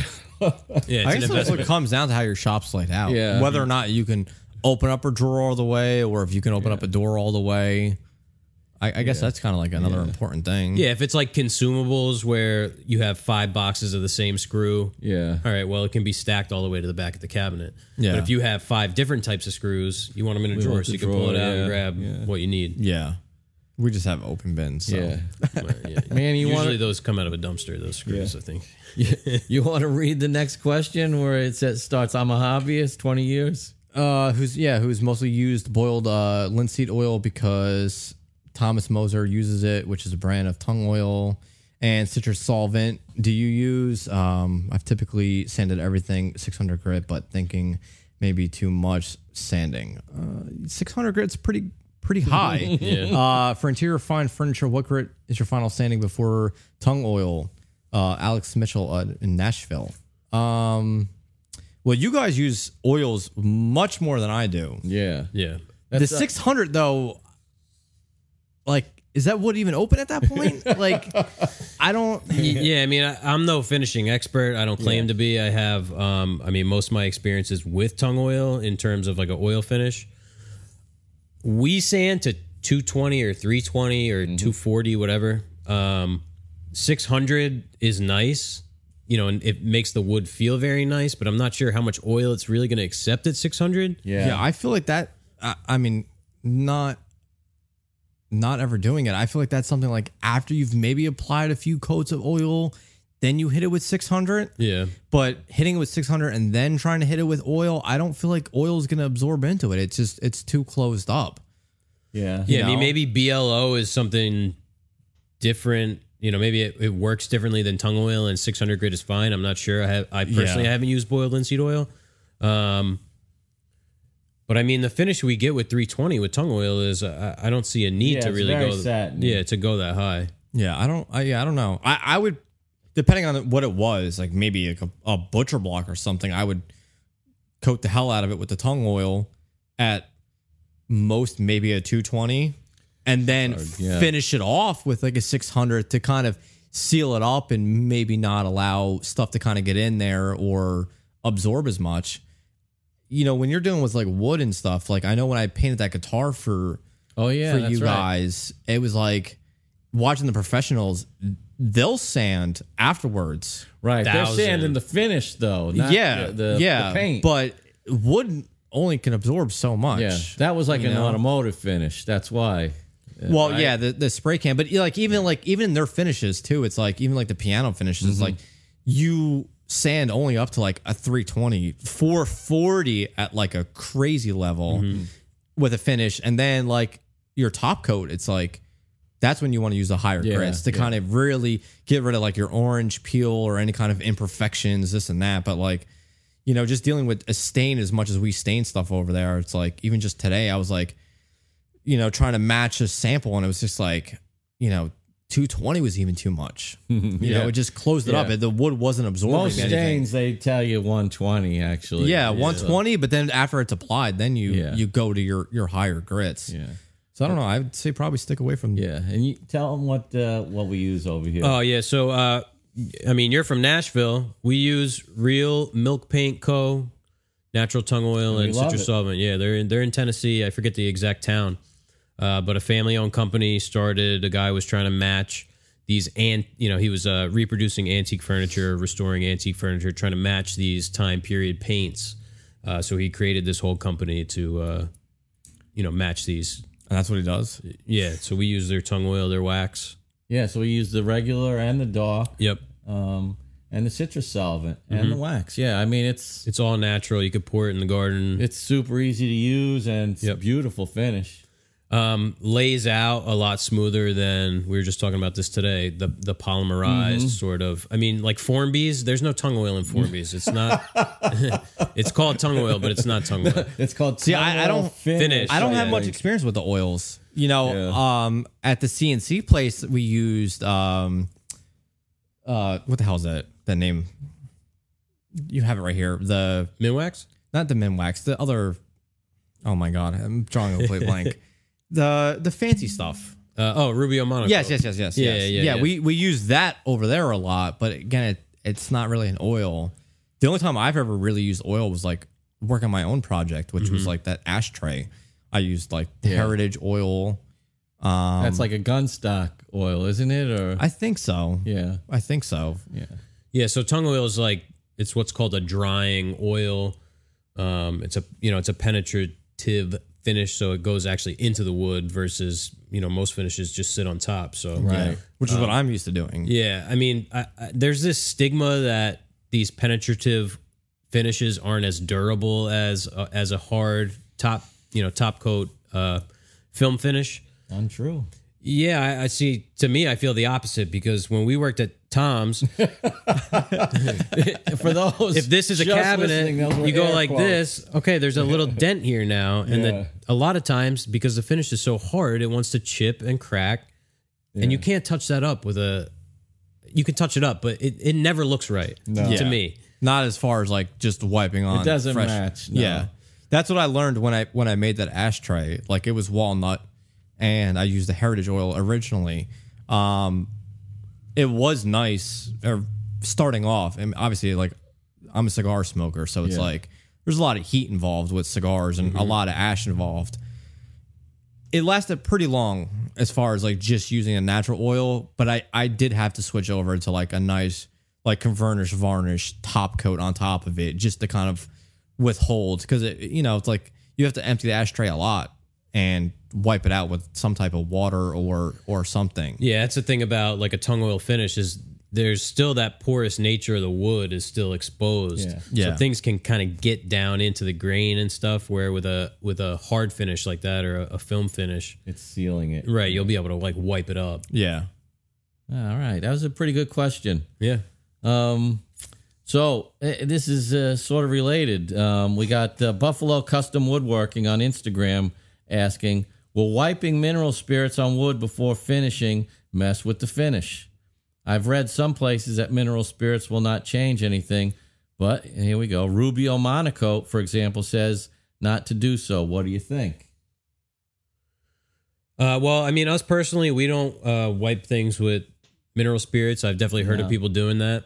Um, this goes back to the film finish versus the penetrative finish. I think you know Rubio Monocoat. It's a penetrative finish. It's a, a hard wax oil. I think they call it. So it's like a some sort of combination of flax oil and a wax. Um, so that mineral spirit is going to get down into the wood to some degree, and it's going to screw around with the finish soaking in. Um, I'm sure if you wiped with mineral spirits and then let it sit for a while, it would all evaporate and you'd Yeah. probably be fine. Yeah. Um, but with a film finish, it's just sitting on top of the wood and it's having a chemical reaction. It's going to cure. Um, so I think it depends on what you're doing. With Rubio, I would say definitely don't do it. With a tung oil, tung oil, don't do it. Do you use the cleaner? Uh, no, I mean we we don't use Rubio a lot. We use it for like stuff that needs a specific color. Yeah, because they Yeah. say like, oh, you know, if you're gonna use our stuff, make sure you use our our cleaner first. And it's like it's it's kind of like just denatured alcohol, but all right, let's just we'll stick to We'll, it. we'll use know? air and attack cloth. Yeah. Yeah. which is pretty much the oldest way of doing it. Yeah, That's an automotive And- thing, the tack cloth. Yeah, uh, and we haven't had any bad results. So we try to use as few of ingredients, I'll call it. As yeah, and especially possible. these sort of uh, caustic chemicals. Yeah, yeah. Um, You know, you're you're using Rubio because it's a natural product. Minwax, you can use a Minwax stain as like uh, one tenth of the price. Yeah. To get the same look, essentially, if you're going to put some type of top coat on it. Yeah. I don't- Um, for me, like I've recently just started like with stain jobs is just using uh like denatured alcohol to wipe it down in place of uh tack cloth. Yeah. You know, I don't have the option of ordering tack cloth, so it's like de- denatured alcohol in a rag, wipe it down real fast. not methyl ethyl ketone. the butyl acetate, uh, a big splash. But yeah, no, I just you know, wipe it down with something. I mean, there's been times where I've used like acetone on stuff. I mean, like Yeah. that's great for like maybe cleaning something off with like adhesive. Mm-hmm. But I've I never put really, on wood, yeah, I- I've never used. bare wood, especially. yeah, no, I mean denatured alcohol like on a sealed surface, but I think like the Rubio monocoat, like I think their cleaner is almost the same thing as like denatured alcohol, which is you'll see it evaporate. You'll know it's going to evaporate as long as you buy like a quality one. Yep. Yeah, I mean, I've seen guys Yeah. Wipe stuff with mineral spirits to see if there's any glue. You know, you'll be able to see how the finish is going to actually Yeah. look if you put on a uh, a film finish. You know what I've used? Water. Yeah. Yeah. Well, The So- check for glue. Yeah. you you guys have met the guy that comes in every now and then who's like the crazy finisher. Oh, you know, yeah, yeah. From you know ML his Campbell. favorite thing is just Yeah. you know that's how you're going to see. Mm-hmm. You know what is this going to turn into once once a wet coat's going to go on this or that. As long as you give it, I guess, the time to evaporate, and you know, like it's not an oil. Like, let's not wipe silicone or WD forty down on it. Right. Yeah. Oil and water don't mix. Yeah. All right. Well, I, I hope that helps, uh, Buffalo. Uh, so we got uh, Joe, the ACFT mech on IG. I'm glad you got that one because I, I was trying to figure out how to say his Like, this name. beer is hitting me way too hard right now. Yeah. Joe, the. AC FT mech. yeah. I, I've, I've, Let us know how you say that. yeah. So Joe, he's asking, what's a good affordable wood species for novice DIY furniture? And and we'll probably answer that and remove the word novice, even right? Yeah, because uh, yeah, I mean, I don't think it makes a difference. No, go ahead. You know, Jeff. I'm gonna say for painted poplar and for um, any type of uh, natural finish cherry And why is cherry so cheap now? because China doesn't want to buy cherry anymore. That's Is that why? Yeah, Yeah, yeah, I mean, you could buy cherry for for almost the same price as poplar. yeah. It's, Really? It's Yeah, I mean, it's a little bit more. It's uh, 50, 60 percent more. for us. It's it's very comparable. Yeah, when you're buying uh, rough lumber, it's the price is Um, it's unbeatable. It wasn't always that way, but right now, Joe, um, again, as Jeff stated, uh, China was buying so much hardwood and still probably does buy so much hardwood.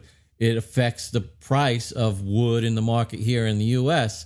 And cherry just happens to be passe there in China, so the price has has fallen dramatically. So you've always thought about working um, with cherry and wanting to make something, you know, it's a gorgeous uh, native hardwood, Yeah, it's easy to work. um, and it's it's typically well, it has been so much more expensive in a, in a normalized market. So Yeah. go out and grab yourself a couple hundred board feet. Yeah, wasn't that like always like kind of like a exotic wood? I mean, Well, not like a necessarily high exotic. end. Yeah, Yeah, but like premium a high end native, sure. Yeah. Yeah, like people were like, "Oh, that's that's what I want." Was like cherry. Um, quarter saw and white oak is is a lot more expensive now. I was going to say now we see the rift sawn white oak, which is eating up the quarter saw and the rift sawn market. Yeah. is um, I mean the price is insane because all of these again. A lot of the man, cabinet manufacturing is going on in China, Yeah. and in the in the '90s and the two, early 2000s, there was a lot more cherry being used because it was people people in liked it more. Yeah, now people don't like it. Okay. Um, so they're buying up all the oak now, and we're seeing oak prices that are triple, quadruple what cherry is. Yeah. Wow. So the and, and you know, and a little bit of an aside, um, I know we harp on this all the time to you know shop locally, shop your small craftsmen that are that are making things here. Um, that's how that's how your kitchen cabinets are made. That's where those factory built cabinets that people that advertise custom cabinets, et cetera, et cetera. Those are boxes that are all coming from China. Mm-hmm. That's how much wood they buy over there. It, that it influences the market here. That's crazy. Yeah. on just raw wood. Well, and we've talked about this before amongst ourselves. Like you buy a vanity at Home Depot, that was made in China by someone who is not being treated well. We No. know that. That's first of all. Then it gets put on a boat and then it lands in California or somewhere on the West Mm-hmm. Coast and it's shipped on a truck all the way to New Jersey. Oh, yeah. Then you go and you buy it for $200. Meanwhile, us here, we couldn't buy the material for 200 bucks. Right. There's no acclamation whatsoever on that. I guess I mean something though for that though is like also like depending on the finish he wants. yeah. You know, like poplar paint whatever the hell you want to. You can leave it in the sunlight and not have any problems, but cherry will change colors. Yeah. if, Oh, yeah. if left in. You know, if it's next to a window, like if it's a, an end table or or Yeah. a bookcase or something. For some folks, that's part of the charm. For some, Yeah. they might be surprised. Yeah. I love the way cherry looks Yeah. after. I mean, the bed I built is uh Yeah. the color now. It's The so patina, nice. Yeah, as it's it's only a year. called. It's only been a year. Yeah, because you guys do everything natural. I do everything painted. So it's Yeah. like if you want me to paint something, you know, that's cherry, whatever, nothing's gonna happen to it. But if Yeah. you want like a natural look, then obviously like you got to keep in mind that cherry's gonna have its characteristics that are gonna change over time. Yeah, yeah, a lot of woods. Maple is going to darken a little bit depending Yeah. on the finish. Uh, sapele is going to turn from more red to more brown. Um, I mean, maple, give it a hundred years or so. yeah, it'll look like someone completely different. you won't recognize Yeah, it. I don't Ipe, Ipe doesn't change at all though. No. Ipe is just that fucking. Yeah, Colorful. Not a big fan of uh, Ipe. It's not good on the hands. It's not good for the lungs. Yeah, That's right. You're super allergic to it, aren't you? yeah, even the sapele and Yeah. cedar, that kind of a uh, lot of those tropical woods. yeah, the are- oily kind of woods, they really bother me. Really? Mm-hmm. I, yeah, I remember we were doing that one job or whatever, and it was uh, I think it was Ipe, was it not? And you were just like, Talking about Albarino? Because when we did that pine, the pine shiplap, Oh, that yeah. kills me too. Because that's sort of a pitchy kind of oily, yeah. not oily, but and that was fresh pine, yeah, it was wet. It all shrunk. sopping.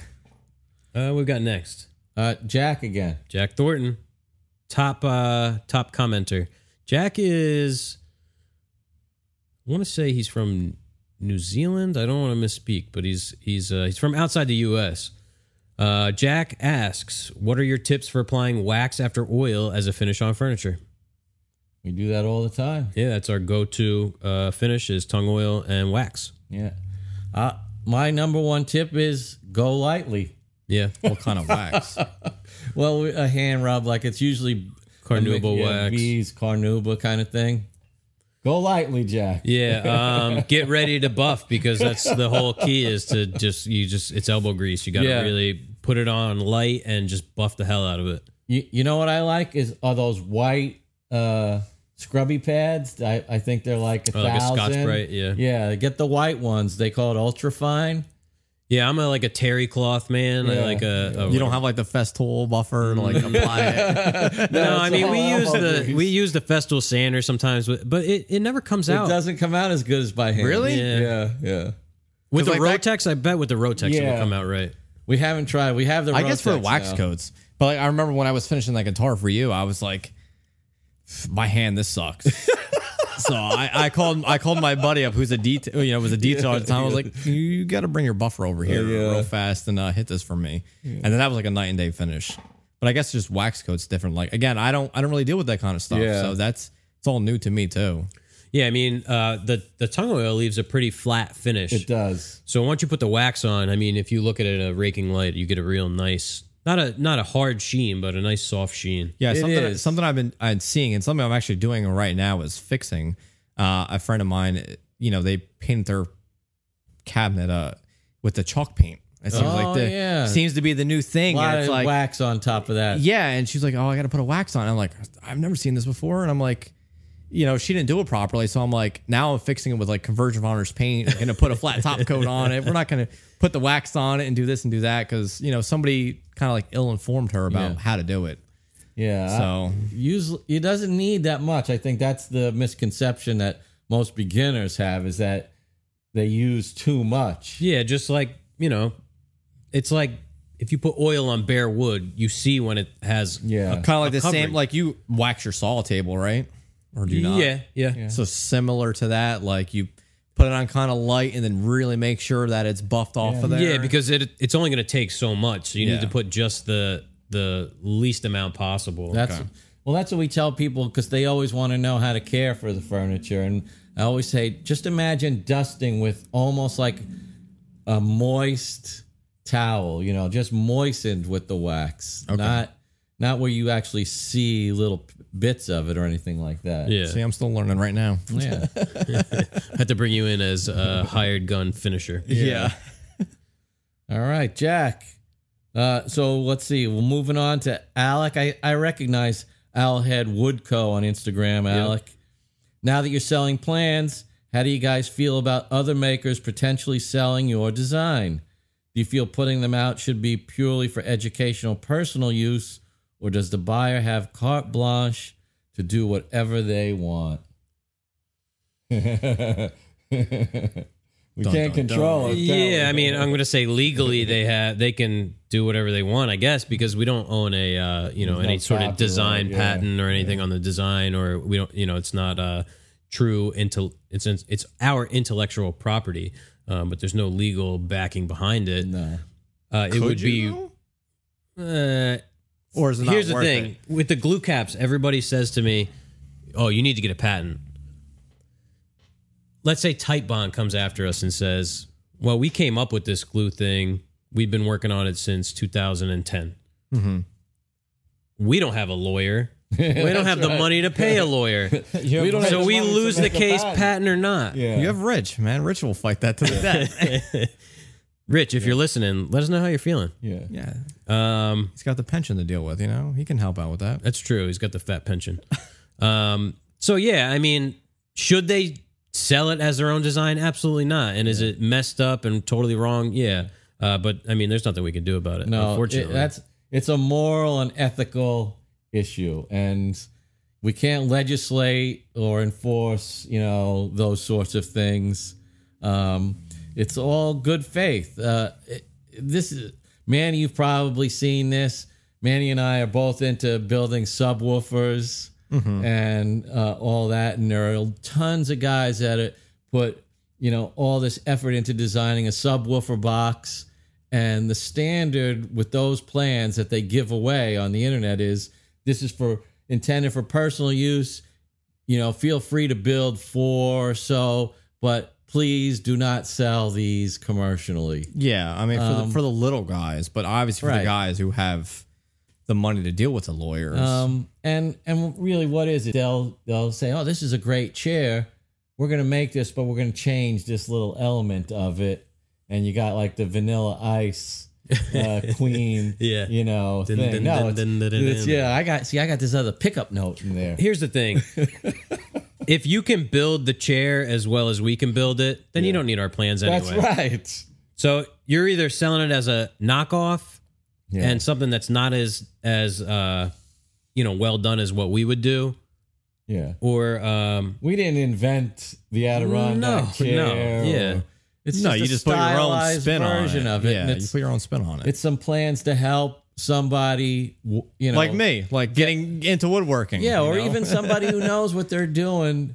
Just walk them through it so they don't have to figure it out Yeah. by themselves. yeah, and I think most guys that are building stuff and you know to build that you need a i mean it's not super difficult, but you need a decent amount of, of skill to Oh, yeah. pull it off uh you know correctly. Um you probably have enough knowledge to just design something yourself by that point. Yeah, if you could commercially produce it. yeah, you don't need to rip us off. So. but uh, appreciate the you know the shout out, yeah, yeah. um, Alec. Yeah, uh, go to our website, check out. We have the plans for a craftsman style Adirondack chair. Yeah, yeah. We, those probably are, uh, uh, in some respects, our most successful uh, little project because people are interested in it Yeah. for one of those weird reasons. And with uh, the there's uh, plans for the ottoman as well, like the footstool Yeah, and the yeah. little side table. Why don't you guys just start your own little wood shop class here? We thought about that. you should. I, s- sign me up right now. With uh, with COVID and everything, a little Yeah, difficult yeah. now, but You- Surprisingly enough, so the one shop that I'm always hanging out at in Tinton Falls, I'm not Yeah, gonna yeah. mention names, but there's a, a wood shop class and it's full force. Yeah, were they? Oh, really? Yeah. Yeah, they. I know they like rent shop time over there and stuff. too. Yeah. I mean, it's like obviously to standards, I think what, 10 people or something like that. yeah. But I'm over there late at night. Like tonight, I'm going to go there and guaranteed he's going to have 10 people there. Yeah. And I'm there late. You know, they're there from 8 to 10 o'clock sometimes, sometimes later than that. actually funny because I think it was Alec from uh, Owlhead was asking me about that place because he had uh, he had a bunch of orders that he had to fulfill, and his his uh, it was either his planer or his joiner. He was waiting for like a new a new Oh, yeah, joiner yeah, head, yeah. and he was you know we we were all tied up at the time, and he was asking about that place if it was any good, but I had been you know I had been by it, but I had never been in there. Yeah, I, I I only met the guy one time. At I really didn't meet him. I said, "Hello, hey, my name is Manning. Uh, you know, my buddies have a shop next door to you in Tinton Falls, and that was it. But then like hanging out the shop and seeing like what he has going through there. You know, even even my my buddy and I have thought about just taking classes there because again, it's like for where I'm at, it's it's kind of hard to learn the basics because it's like you got Yeah, because it- everything is so um like it's already a job that's sold so there's only so many tasks that need to be Yeah, and there's only so much time allowed for you to learn it and make those mistakes and Yeah. and figure out what needs to be done. But I, you know, I have been heavily considering it. Like, you know, it's it's hard to find a place to teach you woodworking. Yeah. and even working in a wood shop, it's it's crazy how much you you don't learn Mm-hmm. depending on you know what it is. Like for me, it, I'm stuck doing finishing most of the time. Like, granted, I'm finally getting into like more assembly, more this, more that. But like, if you told me to cut up a kitchen, I'd be clueless. If you told me to do, you know, a lot of other things, I'd be clueless.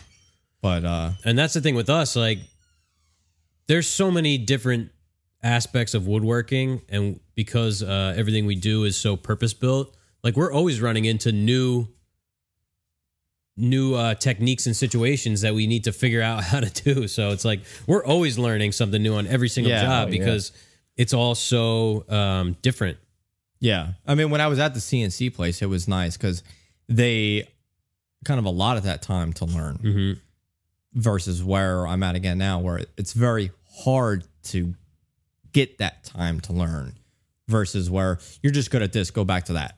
Right. And it's, you know, it, it kind of sucks, but at the same time, it's like, I guess it makes sense. You guys talking about the CNC machine? No, Uh, we'll no, we that. were still on the uh, plan selling, but Uh, I have to use the restroom. yeah. I was just going to ask the same thing. It's something about this beer, man. Yeah. It just This is why I don't drink, is because the minute I start getting any kind of beer in me, it's just a never ending. right through. Right, right to the to the bathroom. Yeah, But it's a good so- beer, though. Yeah, and we're enjoying this. Um, so we'll keep things moving. Um, in Jeff's absence, I'm gonna uh, take over the question from Blue Fig Artisan on Instagram. I like that name, Blue Fig. My question is about CNC machines. We're growing like crazy. Hey, kudos to you. That's awesome. To what I would say is a semi production level. Okay, we're growing like crazy to what I would say is a semi production level. Where, how, and when do you start? Should we outsource? We have the space for a 4x8 and have Fusion 360, but no idea how to use it. Also, interior corner glue squeeze out. How do you deal with it? That's- all right. So it's a multi layered question. They want to know about CNC machines and uh, how That's to a, integrate that's a it. full 180 question right there. Yeah, like yeah. that's a full 180. You go from like the most technically advanced thing to yeah, that, that's a good one. Um, well, I you know we could talk about like when do you think you should start? Then there's the you know trying to integrate Fusion 360. There's the the the mechanical You good? end of using Yeah. a CNC machine, and that's really your expertise. Yeah. Well, I was gonna say, if you don't mind, do you do you want to take the glue part real fast so I can use the restroom and then we'll talk about Oh, the yeah. CNC? It's cold out there. Uh, yeah, I'm gonna dive real fast. We'll be right back. It's uh, we got an early winter here in New Jersey. It's like thir- uh, thirty degrees out right now. or yeah, something. yeah. So Jeff, how do we deal with the interior corner glue squeeze out? We just built all those little frames. Yeah, I think that's uh, who is it? Blue Blue Fig is that his Yeah, name? Blue yeah, Fig. Blue Fig artisan. We were talking last night. Nice guy. Um, So what I do is I try and and hit it right on assembly. Um, so what I did with these uh, window grill frames that I was gluing up is I just had a uh, sort of like a bum chisel, and I would glue it up. Uh, you know, first step is to try not to get that much squeeze out. so head it off at the pass. That's exactly what I was going to say. Head it off at the pass. And then, you know, leave the squeeze out that's going to be sanded off because you don't really have to worry about it. Yeah, the bugs are insane in here today. I'm not sure why. Um, so like on the the face of the joint, that's going to get sanded regardless. Uh, even if the joint is perfectly flush, it's going to get sanded. So don't worry about that, and just focus on those little inside, you know, uh, on a fillet, whatever, and try and clean that off, uh, you know, right away. yeah. How do you feel about the the letting it gel up method?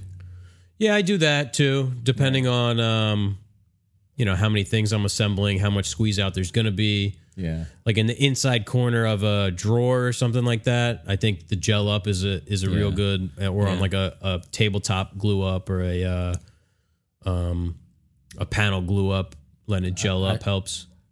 I really prefer the letting it gel up method, but I tell you where I always fail is that I'll be going, oh, yeah, I'm going to come back to that in like 10 or 15 minutes when it's gelled up. Yeah. you know, you, you're on to the next assignment and it's like, oh, hell, it's all, you know, Yeah, you, yeah. you miss your, that perfect mm-hmm. timing where it'll just peel off like a little piece of tape. Yeah, well you hear me all the time. Siri, set a timer for fifteen minutes. That's right. Then fifteen minutes I go back, I'll scrape it off. but I did the same thing like that the table for the Mm-hmm. for the trailer. Yeah, see for like for like little moldings and stuff like uh like we were just doing, that I I really like to get off right away. Yeah. Because when you let it gel up, there is that chance that you're gonna take some wood fiber up or um or it's gonna leave just like a little bit of glue residue. Yeah, so if it's not access easily accessible to be sanded, um I yeah, I try and get it off as soon as possible. Some people use like a wet toothbrush, stuff like that. Uh, that's more of like a I'd say like an interior trim technique. yeah. Um, but yeah, I say attack it as as soon as possible. All right. So let's get into the meat of this question. Oh my god. Um, cold, right? as soon as the sun goes down, it gets cold. Yeah, we're in here in shorts, but it's cold outside. Yeah, and Yeah, you know you what? get to wear shorts to work. when we're working, the shop gets so hot. but then as soon as you sit down for lunch or you stop, cold. it gets little cold. Chill, yeah, a little yeah. chill, yeah. Well, I sent you a picture today of uh, Yeah, it was at 52 degrees. 52 degrees, and then Yeah. you sit down for lunch, and then it becomes 40 degrees. It's good for the wood, right? The Yeah. low, It's good for the soul. the low temperature, and then Yeah. you put it into a Builds nice, character, I think. a they nice say. Yeah. hot house.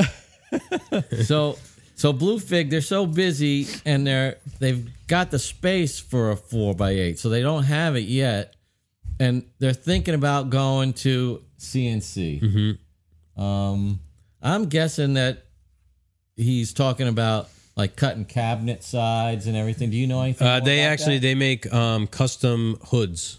oh So like range hoods. range hoods, yeah. Okay, so it'd be like just cutting out parts from the. Yeah, they do like Yeah. some curved stuff and um, yeah. Yeah. I mean all kinds of different and and uh, they do other stuff as well, but I think that's the main focus of the business. That's what business. they're aiming at. Yeah. Yeah.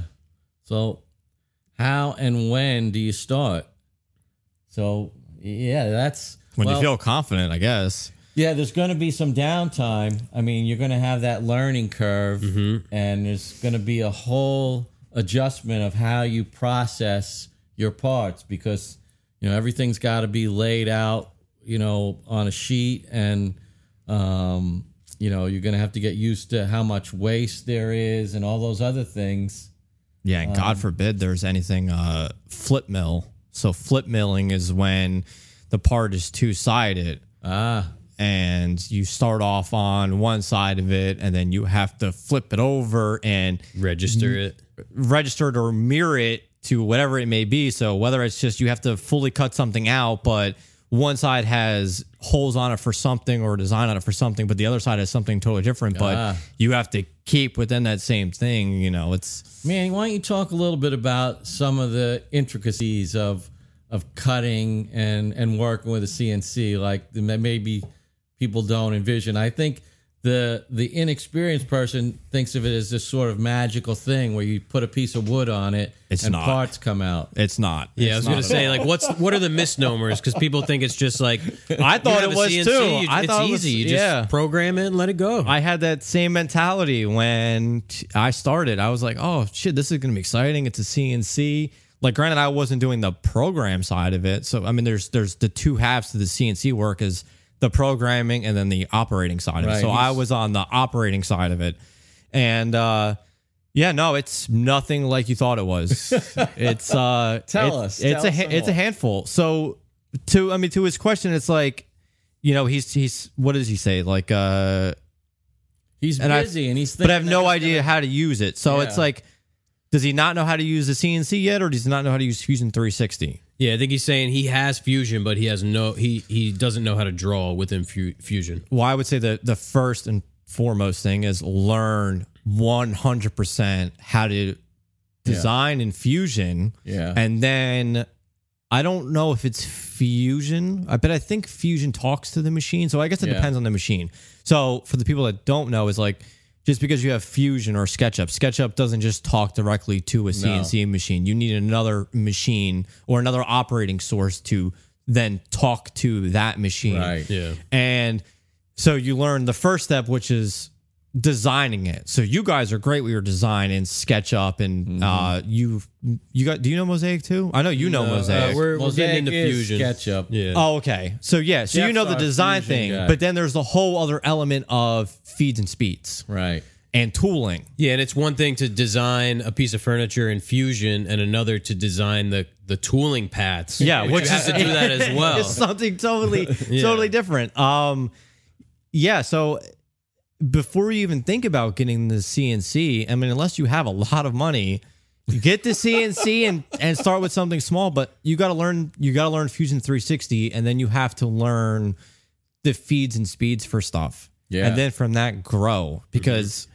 just my first day I had to operate that CNC, CNC machine and it was the scariest fucking thing ever. Just just oh just hitting this button or setting the Z. So setting the Z is when, you know, your your tool comes down and you have to set it to the spoil board or the tabletop. You know, the spoil board is what they call it, or set it to the piece. And if you're off by a thousandth of an inch, it could be catastrophic. Mm-hmm. So Say it, that again. it catastrophic. No, the the whole thing. If Yeah. You're off by how much? a thousandth of an inch, a thousandth of an inch. There's So- there's so much involved with a thousandth of an inch in a CNC. So basic cabinetry, what? Basic tolerances are what? 32nd to Yeah, yeah. a 16th. Yeah. CNC machine is like thousandths to a couple thousandths of an inch. Depends on the shop too. Yeah. I think at uh that, at that one guy's shop it might be more than a sixteenth. yeah. Yeah. Um, we'll let it half an inch fly here and there. let's take this hypothetical example. I know Fusion 360 backwards and forwards, and I'm I'm getting my feet wet. I'm on uh, feeds and speeds and all the bit changes and everything that has to happen. I think I'm about ready. Now you got to go out to the machine. Tell me what's going on. How is this going to improve my efficiency in the shop? So- and will it? Yeah, well, so you so you know your feeds and speeds, but now you got to learn your tools. Right. You got to learn your end mills, your ball end mills. You got to learn your flutes and your your cutout tools and everything else. So it's like now you learn th- fusion. Now you learn your feeds and speeds. Now you have to learn your tools because if you don't know anything about your tools, you know if you're gonna make a cutout pass on something, it could completely destroy the part. And now I've got that. Mm-hmm. So I toss my four by eight sheet of uh, Baltic birch onto the machine. Which is heavy as hell. Yeah. and now what? And then I, I press.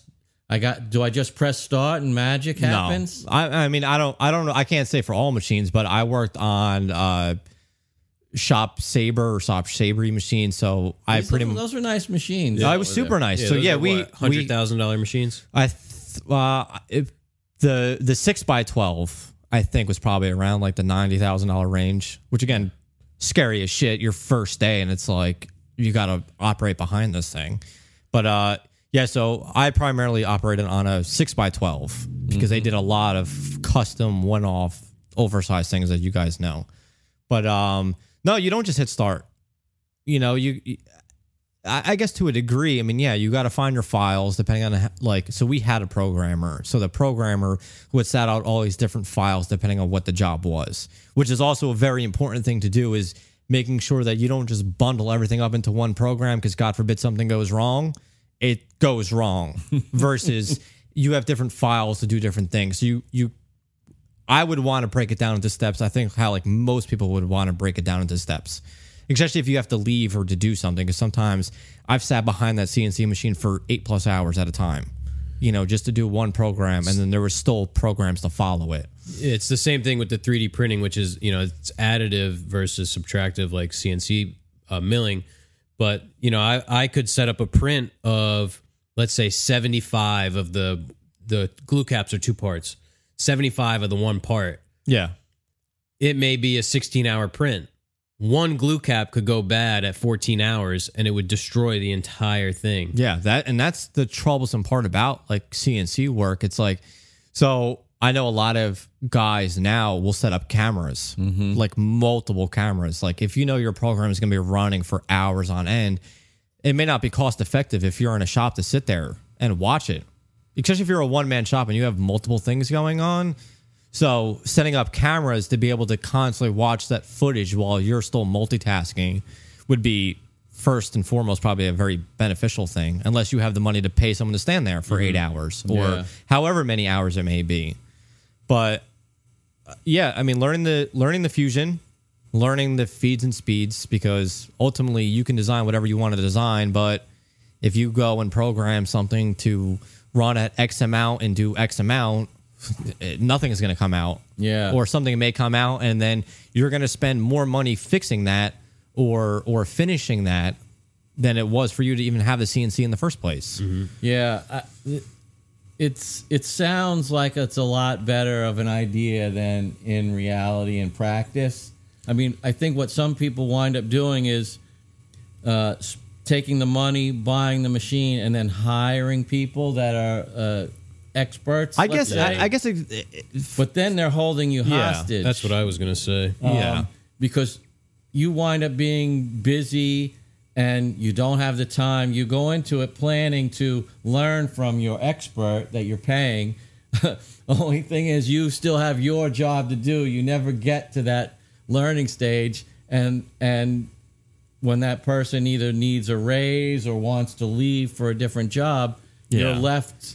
You Yeah. know, plus, you helpless. you you mentally have to have like you know like for instance, if you were the boss and you hire me to Mm-hmm. run your CNC machine, you have to put that trust into somebody. yeah. Because and, and this happened to me a couple times. You know, I've never personally crashed the machine, but yeah, I've ran the wrong program. And there goes thousands of dollars worth of time and and, and stuff gone, and you have to redo it.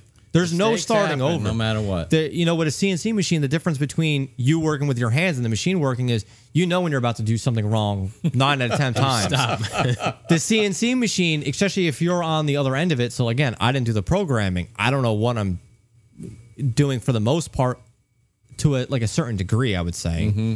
So I, you know, You I've, have to trust the program. I've ran a full three, four hour long program and was like, fuck, that was the wrong program. And that's completely shot. Mm-hmm. You know, um, but then it's also the same time. It's like if, if you don't know what's going on and you just hire somebody to, to, you, you know, input these settings and stand there and watch it. And if they don't know what they're watching out for, then what's the CNC doing? It's costing Yeah. you money. It's not making Yeah. you money. Yeah.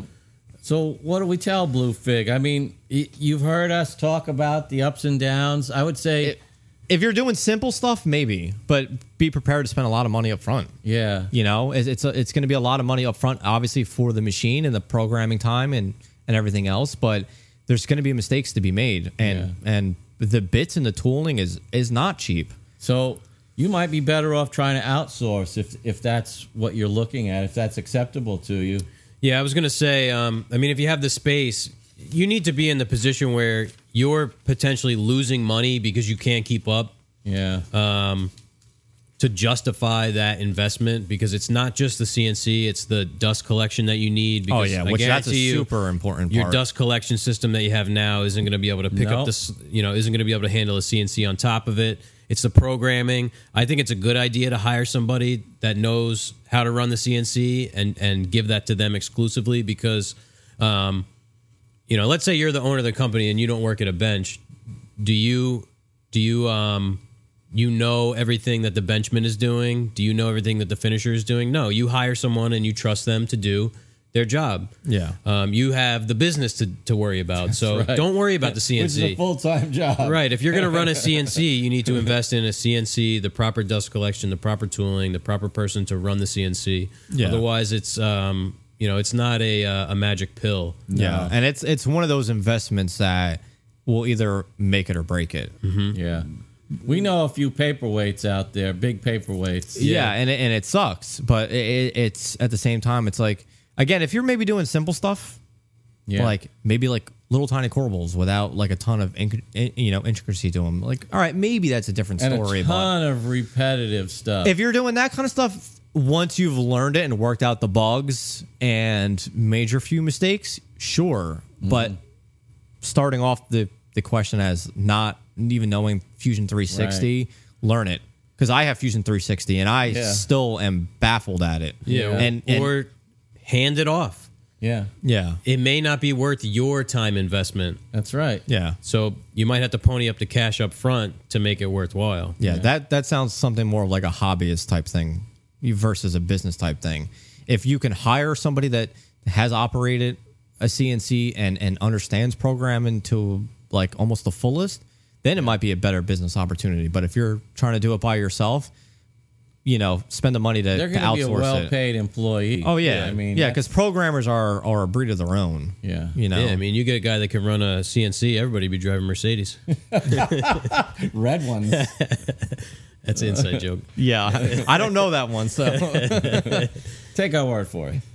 well, So what- yeah, I mean, we're not the CNC experts. I mean, Manny weighs, Manny uh, knows way more than us, but yeah. Yeah, he's he's run one. Yeah, I think you know, look at it logically as you would any other business decision Mm-hmm. in terms of investment. You know, uh, return on investment. And, yeah and go from there. because I, I mean i went into the environment where you know the the boss already had the experience. He already went through all the the trials and everything Yes. else. And then he had the money to hire somebody who went to a cnc school was trained by that then which could then teach. So you already see how much money is being involved with just introducing the idea of a cnc Takes a while to make that money back. yeah. Yeah, and you're working with an, an experienced team, and mistakes and and they're not cheap things mistakes still happen. they're so- not cheap mistakes too going in as a novice on a four by eight, you know, you may be setting yourself up for disaster. Yeah. Just just so you know, Manny worked at a shop that was that was a CNC shop. That Yeah. was what they did. All CNC work. Yeah, two Yeah. CNCs and a uh, six or seven axis robotic arm to Yeah. do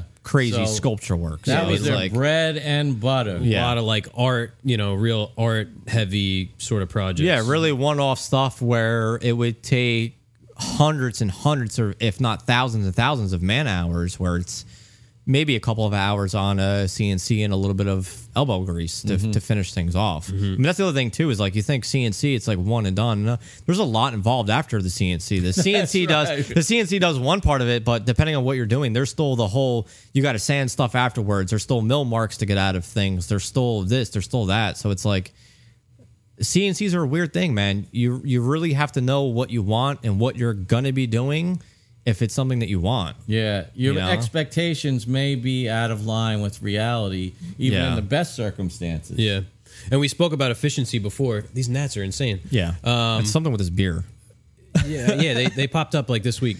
Um, you know, we talked about efficiency before. You may see more of a payoff in just trimming the fat in your current operation and finding out more efficient ways to do what you're already doing. Just making a jig. Like I know you guys love your jigs. Yeah. Yeah. Maybe if you don't have a jig available or there's not a jig available, if if the opportunity is there to make one, make one and refine that to the fullest and just be proficient with that. Maybe another table. So I mean, I have no idea what the yeah, I was gonna say you're let's Processes say you're are. you're building curved hoods.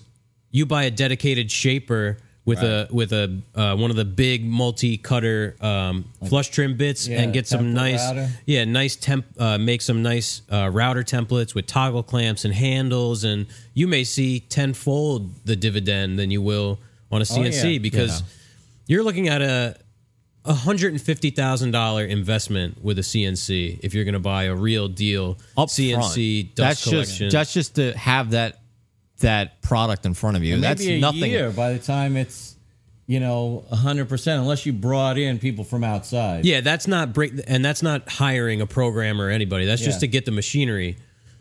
and the maintenance involved on them. There's a Yeah. lot of maintenance involved. Yeah. There's a lot of upkeep involved. And if you're the kind of person that's like, "I- I'll get to it next week or I'll get to it tomorrow, it's just going to be money, money, money, money, money. You know, And if you're going to make the investment, you got to look at uh, multi spindle or Yeah. tool or uh, what do they call the uh, the tool change, like automatic tool change. Yeah, so that that's what I operated was uh you know it's programmed where there's all these you know we had 10 different options.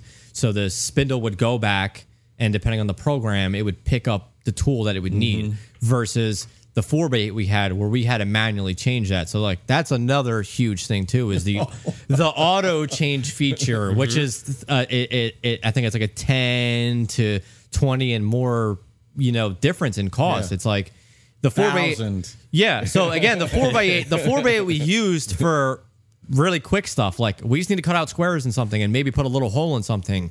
But when it came to jobs, it was like saw. yeah, table saw and a jigsaw, uh, skill saw. Drill. But uh, yeah, it, it came down to the six by twelve machine, and that thing was you know it was a monster. But again, it's it's a lot of money invested into it, and it there's a lot a lot of care involved. I mean, having all those tools loaded, making sure that if the program is ready for tool two that you don't accidentally grab tool three. Another thing too is we and this was another big problem. I I personally never had this happen to me, but tools that are too long for the tool table. So you have to manually change those. And if you forget that in your program and it run into. oh, it there's a lot involved. CNCs is if, if you have the money, sure. Think it over, Blue Fig. Yeah. Think it Yeah. over. All right. they are fun though, Blue Fig. So if you can operate one, it, it's kind of fun. Yeah, you got a fat pension like, uh, Like Rich's Rich? wife. Yeah, Go for it. Play that around. or just find a shop near you that's hiring, try it out, and then go from there. They might have something. They might have a CNC machine in there already with like a bunch of stuff piled on it. Yeah. Oh yeah, Yeah, we could right. probably find you one for You cheap. gotta you gotta find someone though that likes standing there. It runs on that. DOS, but Yeah. Uh, yeah, They use DOS, don't they? it's In linked. It's, yeah, it's linked to an old uh, AOL 2.0 account. yeah, it takes dial up. yeah, I'd say. Um, I I know we're going on and on with this question, but um, maybe get yourself like a small X carve or like a a, a, a hobbyist kind of CNC, a two by two or something like that, and mess around and see if it's worth the while because those you can sell. Um, you know, for a relatively good price. It's Yeah. cheap. cheap You're talking about a thousand dollar, fifteen hundred dollar investment. Yeah. Play around, learn fusion, and and weigh your options if you're going to sink, you know, 100, 200 k into a into Yeah. a tool. and you go through bits a lot so it's a lot of money and you have to you have to bill for it if you're the kind of person that bills for bare minimum and you know you're spending that amount in just material and everything else you're you're gonna go under faster than you thought Yeah, that's why you see a CNC shop has a twelve hundred dollar, fifteen hundred dollar, two thousand dollar minimum. Even if it's you're cutting out, uh, you want an eight by eleven square, fifteen hundred bucks because Yeah. you got to pay for the tooling, the maintenance, the programmer, the operator. Yeah and if you could do everything all in one then that's a totally different story but you know it's a big investment and uh definitely learn your programming before you even think about any kind of machine La- last thing, Blue Fig, come in off the ledge. Yes, I man, are we discouraging? no, it- listen. I, I mean, it, it was fun. It's great, and it can definitely speed things up. But if it's something you're getting new to, there's no proficiency in it whatsoever. Yeah, it's not an easy quick fix. No, it's not. It's an investment in huge amounts of time and money, patience. And if he's a shop owner, which it sounds like he is, it's like Yeah. once you've learned it and, and got a grasp of it, being able to put your trust into somebody else because you're the owner, you can't be sitting there behind that thing. Yeah. So you got to find someone that's going to want to sit there and do that kind of stuff. yeah. All right. Um, Sorry to last drag that one question. This one's this one's definitely in Jeff's wheelhouse. I'll I'll ask it then. It's from Dave. Piece of wood. Uh, piece being P E A C. Oh yeah, Uh, how nice. On Instagram. In your experience, how much strength do mechanical fasteners add to small miters? We, we just Yeah. did uh, many of those.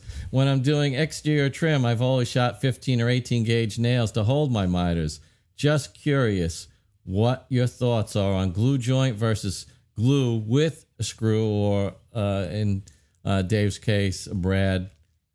Um, what's the difference in the in the strength of those joints? Uh, yeah, yeah. So Dave sent this over uh, this morning. I put a little story up. I was uh, putting a uh, a six by one inch stainless screw in the you know back up the miters in these frames that we built.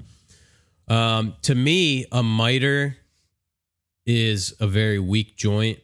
You know, without some sort of mechanical fastener.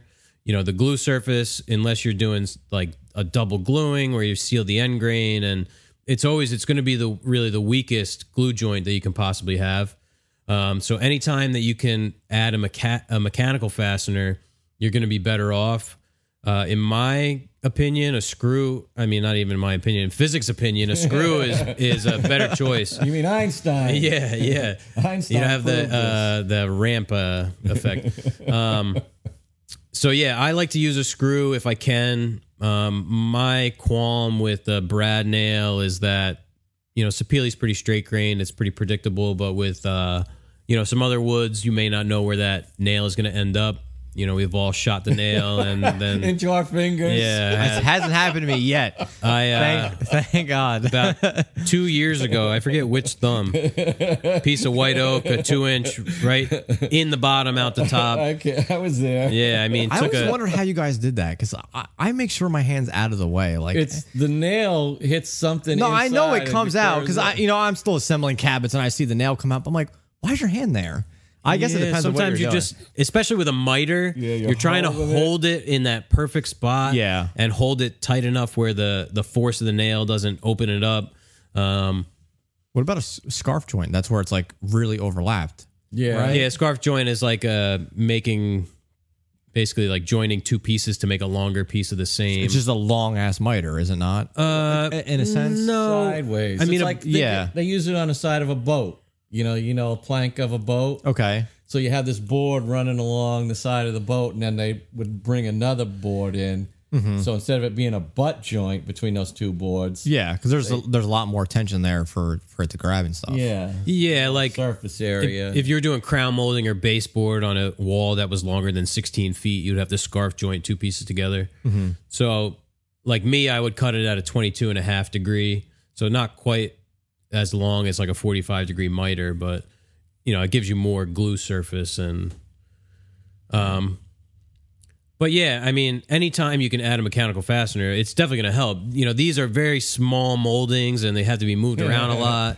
Uh, so because they're grills, they're essentially removable separate pieces. Yeah, and I'm not so worried about once they get up on the windows. I'm worried about between now and delivery. so I don't want to paint these things, and then all of a sudden the miter wants to open up because the glue joint wasn't Yeah. 100% perfect. Oh Right. God. Um, so it's just like, PTSD. a yeah, it's just a little bit of insurance to ensure that they're gonna, you know, make it to the house, you know, in the best, you know, in perfect shape. and it's a there's a great spot for it to be hidden. So why not? Yeah, It's not like you have we have to patch over that or fill it or anything like that. Yeah. Um yeah, and especially in exterior stuff, like you know, like you're talking about, there's more movement outside, so uh, a mechanical Mm-hmm. Yeah. fastener is going to do a better job. on of- that window, they're gonna it's gonna feel the cold air on the one side. and Yep. everything. All right. yeah, and uh, yeah, I mean, I like screws, so Yeah. that's my opinion. All right. Phillips. This last question, I thought it was the last question. I don't know. It's it's if this is real or not. Brian from Slateware on Instagram wants to know how many foot jokes we can think of. I guess that's a reference to our uh, departed, comrade. yeah, our fallen comrade. That's a good way to put it. Rich had his arch repaired and uh, um, some work on one of his tendons too. Yeah, I think what they reattached a tendon. Yeah. That or he's trying to mock people with foot fetishes. One of Yeah, yeah. you know, we we had to look a few up on uh, on the internet, but they were all so long we couldn't remember. It any. was painful. Yeah, oh, there was one one good one that stuck out, but I forget exactly how it went. Was it the stubby one? Which one was it? oh yeah, Something about a phone call or something. yeah. You can No, see. the sandwich. What was the sandwich one? Oh yeah. Um, what do you call? What do you call when you put two pieces of bread around your foot? I can't. a below knee sandwich. and. That's a dad joke if I've ever That's a one. toilet joke. That's Yeah. you're drunk on the toilet at home, just trying to think of something funny to Thank say. you for that visual. Yeah, So I guess the answer to that question is one, barely. Well, if any of you guys have a good foot joke out there, shoot Rich a message. I'm sure he could use the company. He's stuck at home yeah, on with his wife. this sounds like it's going to go over PG thirteen. oh yeah, Rich. Rich got a He's an adult. yeah. He's got an adult sense of humor. I'd say like us. Yeah. Um. So yeah, reach out to Rich. Send him a message. All right. That brings us to the beer of the week. Yeah. What are our thoughts? Voodoo Ranger by New Belgium. This is uh, a uh, it was a pretty popular like craft brewery when all these you know when craft beer sort of got big and they uh, you know I read down here Asheville North Carolina so they were originally in Fort Collins Colorado and they have another one in Asheville so I'm wondering uh, which version we got probably Asheville content. Yeah. Oh, nine percent.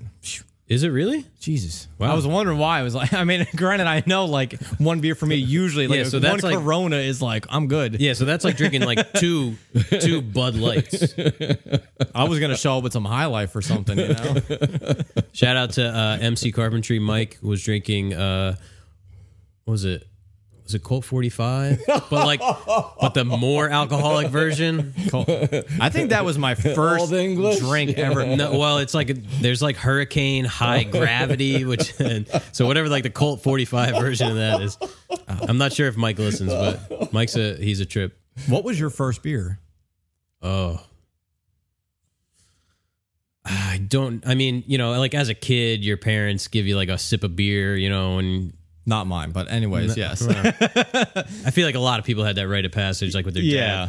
dad. Um, in high school, like it was Keystone Light was what everybody, you know, had somebody buy them. What about you? Uh, You probably had something crazy. Was it just moonshine right off the bat, or of course, there was no craft beer back Yeah, then. no. Yeah. Yeah, this whole um, IPA thing is crazy now? Yeah, I, I didn't I didn't drink uh, as a high schooler much, but I do remember, you know, those few occasions that I can't remember kind of things. You Yeah. know, where Yeah. I, I was an all or nothing kind of guy. I only have one of those. Thankfully, thankfully. I've had up. I've had more than I can. yeah, well, you were a bartender. We Yeah, let's get back. To I mean, the beer of the week. I went to We West Virginia University. What, what was your trouble. first beer? Uh, my first beer, I think, was a was a, a forty, original forty. Oh OE. God! Old You know, and I was 17. I never had beer before Yeah. 17. Like I never wanted to try it. And uh I was hanging out with some sketchy people and you know, he he was like, "Listen, man, you you need to try this." And he he he gifted me a 40 of OE and I was like, "All right, cool." You know. And that's that was my first one. So Yeah, and that's not even beer. That's malt liquor. That's Yeah. like stronger than regular Yeah. beer. Yeah, I don't I don't know what the that is. At least it never turned into anything Yeah. super super bad. That's true. So Manny, what'd you think of uh, the Voodoo Ranger? It was actually good. I've never. I think I've tried like a, a sip of an IPA at one point. I don't know what what the hell it was. or so many of them, but Yeah, uh, for someone who doesn't drink, I could drink it. yeah. I was actually thinking about asking for another one, but then I'd realize Yeah. it was Yeah, they're right there. nine percent, and I'm got We'll a send long you- night we'll ahead send of you me. home with one. You can put it I'll in the take one fridge. for home. Yeah, go good with a cigar tonight. That'd be the way to go. Yeah. Well, as, I said, uh, I picked this up because the label just spoke to me. It's got that cool skull head in the uh, like Air Force bomber uh, hat with Yeah, the glasses or goggles. Gold and- tooth. yeah, He has yeah, a patch of a hamburger on his Um, uh, shoulder. yeah. I I didn't know that the name of the company was New Belgium. I just saw Voodoo. I saw the word Belgium. I'd been to Belgium and really enjoyed my time there. And I know we had a few IPAs, so I said, "Hey, why look around?" Yeah, just pick it Pulled up. Pulled the right? six pack right out, and uh, I liked it. It you know it didn't taste at all like the other IPAs that we had, did it? Uh, no, it's like I'd say more on the uh, not sweet, but more on the sweet side. As you know, we've had a lot of like those West Coast kind of Mm-hmm. IPAs that are real citrusy and dry. I, yeah, I, I don't know. I don't know the lingo, but I, to me, it was like a fresh soda almost like carbonated tasting. Yeah, it was very carbonated and it was very cold. I don't know Yeah. if because the fridge is on the outside wall. I was and it shivering when I was drinking. I was like, uh, like hopefully the camera doesn't pick it up. Like I'm sitting here like, Yeah, I mean, you see, I came back. I went to the bathroom. I had to put my sweatshirt on. Uh, doesn't taste like nine percent alcohol. I, I would have figured it was Yeah. like five. Yeah, I didn't realize that either until we just discovered that all Yeah. together there. But good, good beer. I drink it All again. right, Yeah, three thumbs up for the Voodoo Yeah. Ranger. I, I would, I would definitely give it a All thumbs right. up. So Movember, we talked about that. We just want to reinforce. Yeah, we're running out of time. It's uh two weeks left in the. Oh my God, we didn't. You know we we didn't get to the tool of the week. Oh man, we're getting. It's an, I got an easy one if you want to sneak it in there real fast. Come on, Did I bust even? it I didn't even put. Oh no, it is on here. Rich, listen, man, we're falling apart without you over here. How'd we not get to the tool of the week? All right, this is just a tease for you because I know how much you love it. I know how much you love it. I know. See, how I much don't love it. own one. I would try it out, but That's I don't actually know. not the tool of the week. I just had to. uh The Paolini Pocket Rule I by don't know why you hate Woodpecker. it so much. I like it. I I just I don't I want a big reference surface on any sort of square. The reference surface is too small for me. See, but I use it for quick marking out. Yeah. You know, and the other the other really handy part about that one versus like other one other things out there, but they have multiple versions, mm-hmm. is the eighth inch thickness. Mm-hmm. So setting in drawer slides and this and that, it's like Nice. it's automatically an eighth inch, or they have the sixteenth. But my actual tool of the week was Oh, I've oh, seen the Oh, yeah. commercial Is that for the this. the Ridge? the Grip Six. Grip belt. Six. Yep. Oh, yeah. Oh no, Ridge is a wallet. Ridge is a wallet. Yeah. Yeah. So how do you like this? Uh, well, I know like you guys love your aprons, and I love the apron too. And but so say what is it, Manny, for everybody that's not watching? So it's a very convenient, lightweight, awesome belt. Uh, American made, USA made. What's the I name of it again? Grip Six. Grip Six Yes, belt. not a paid sponsor. So We'll have a link down in the description. yeah, no, but I've I've uh, suffering from a, a tiny waist and and constant. Must be nice. Suffering. man. Listen, pe- People just threw stuff at Yeah. their computer screen. Right yeah, yeah, yeah. No, I have a, a tiny waist, and I was so tired of dealing with fucking belts and putting new holes in them and and holes stretching out and and you know I, I've never had a career where it's just like all right, this is day in and day out for the rest of my life, and always dealing with belts that were just killing me, just irritating me, or my pants are falling, or it's too tight or it's too loose. I was like, finally, I saw the grip six, the grip six belts, and I was like, I'm gonna give it a shot. At first, it was like I I hate paying money for clothes because I ruin stuff all the time. Mm-hmm. So paying thirty five dollars or forty dollars originally when they first came out, like Yeah. it was like it's an investment to me. I don't think about it, but it's like I I don't care. Like I destroy my clothes, and uh, so the one I'm wearing now is my everyday belt, which I've been wearing for five years straight. And like when they say you can pretty much like it's a lifetime belt, like I will stand behind that with them. I have literally used it as an, an engine hoist. Yeah. I've taken it off because we had a ratchet strap that was broken and we Well, it's needed something else. Nylon belt with Yeah. So I actually just got this one. This is their work belt. So this is their two inch or uh, inch and three quarter. Uh, you want to use the Paolini, we can measure it. But that's their that's their work belt one. So Be gentle. yeah, don't scratch it. Please. What's the so what what are the uh like the features that they tout with this belt? Like I see, you know, it's a super thin buckle, Yeah. and a strong. there? uh, so you see that there's nothing to to kind of yeah, there's no holes or uh, little. What do they call that little thing that goes in the hole? I don't know, Yeah. like a dennant pin, like on uh, I don't know if this on belt will impact even fit wrenches around and your stuff. body. See, I That's wear a 32. It should fit. I had to get that one because you know winter's coming up. 32. Man, I wear a similar kind of belt. I wear a uh, a mountain khaki. So you're all right. So got it's got to go in through the front first. A mountain No, khaki that I actually got. Nope, No, nope. Put the the, belt. buckle Put the yeah right there. Put it in through the front. through, from the. It's gonna front. look so weird if I come over there on camera. and Get behind him. Like this? Yep, and then pull it. It's it. Listen, it is a little weird the first few times, but then it's the And fastest. it, it stays behind you like Oh, geez, like there's no coming loose. so how do you get it undone? It's like a real quick flip. Just pull it. Oh, I see. It's not that hard. Oh, yeah, It's very deterring for the women involved in your life, though. Oh yeah, There- it doesn't take much. no, no, it's like how the hell do you get the belt off? It's so it's kind of like a safety device. It's like a payback payback for all those uh those bras. But li- any any kind of adjustment, as long as it fits around your waist, That's pretty cool.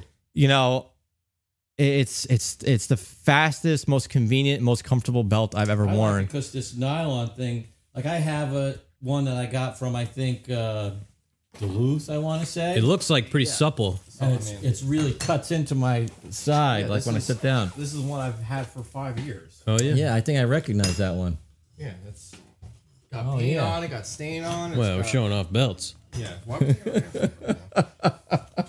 but uh, This is pretty similar. So this is a mountain khaki that I got. Actually, John Peters had a giveaway on his channel like a couple years ago. I won that. yeah, see, let, us compare buckle size though. How that's like Does yours go in the thick. front? Yeah, too? no, this is a. Th- it's definitely thicker, and no, this goes like the regular way. No, uh, no, not that way.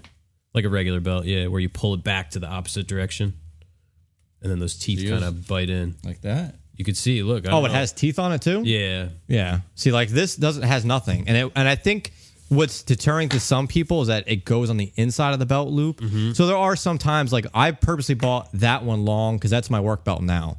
Being that like get a little more. yeah, and if like like today like I had to wear multiple sweatshirts, so it's like it's nice and easy to like just put it on and off, and it You is comfortable. outside? Yeah, it felt like it. I'd rather be working outside, but uh, like I was a real big fan of your Occidental belt. Yeah, But it's like me being so bony, it's like having all that meat on me. I was like, I, I just, I don't know. So I dealt with like so many different like Home Depot and Lowe's belts and all those padded belts. And I'm like, I'm so tired of this. And then I got this belt and I used it as an everyday belt. And then I was like, I need something a little bit wider. And I'm tired of using this through the belt loop. So I just throw that over top of whatever I'm wearing with, Oh, you with, like, know, hammer with my pouch and stuff. And, Yeah. and nine times out of ten, I'm I, I have that on, and I'll have my drill and my impact just hooked onto the back of it, and I don't feel it on me whatsoever.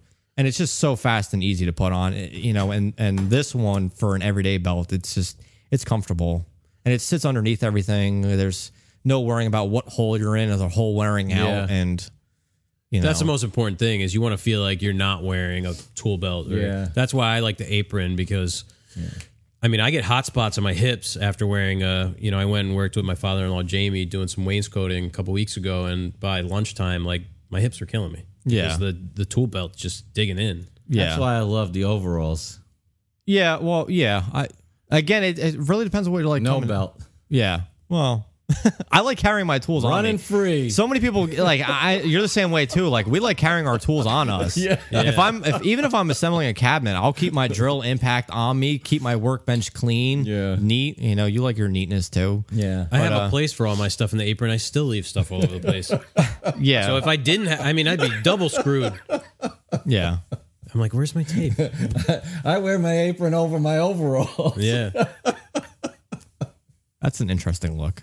I would have paid to see you going down. Uh, were you guys in Atlantic Highlands when you were walking around with your yeah, your walking apron? around. if you had your Einstein hair, that would have been the fucking ticket right there. I used, the, back back when I had a, a whole head of bushy hair, the best story was I was standing on the street corner in 1978 in Dallas, Texas.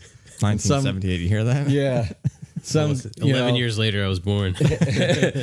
hair down to you know my backside and about you know 12 inches wide. And some guy pulls up to the light in his pickup truck and rolls down his window. Now me thinking he needs directions. Mm-hmm. So i walk out into the street and i go yes?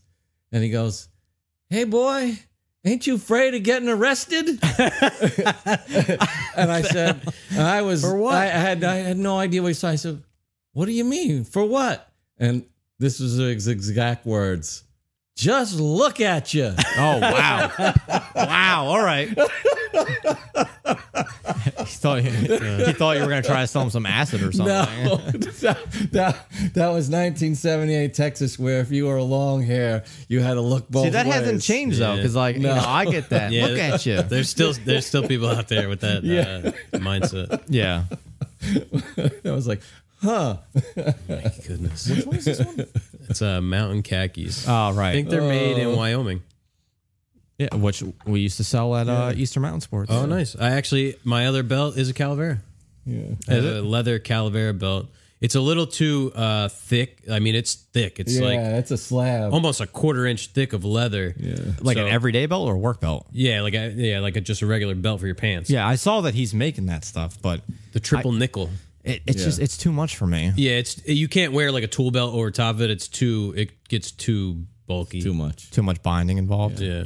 But yeah, that so yeah, I figured you know, I've heard you guys talk about your mechanical pencils. Yeah, and, no, good and all the other necessities. This is an awesome thing. I'm Yeah. inspired to go get one. Yeah, I've actually I've turned a lot of people onto it because, like I said, just as an everyday belt, like it just pays for itself. I'll- yeah, you I'll hear ta- that grip six? You're looking at potential sponsors. Yeah. uh, sponsorship opportunity here. I'm gonna buy more because I have to, I, not to replace this one, but you know, as a dress belt. Yeah, you know, yeah. because they have so many different buckle Yep, options too. yep. Like Yeah. they have carbon fiber now. You can you can do uh you know different decals on them. Do this, do that. and does, for and, you, yeah. It's a nice looking that's stamping on the back. What is that? made in USA. Made in USA. Look at It's a nice looking belt. And you know, for guys like me that have like a belly Yeah. And it, you get a little bit of rubbage on that belt buckle, this is a nice low profile. Yeah.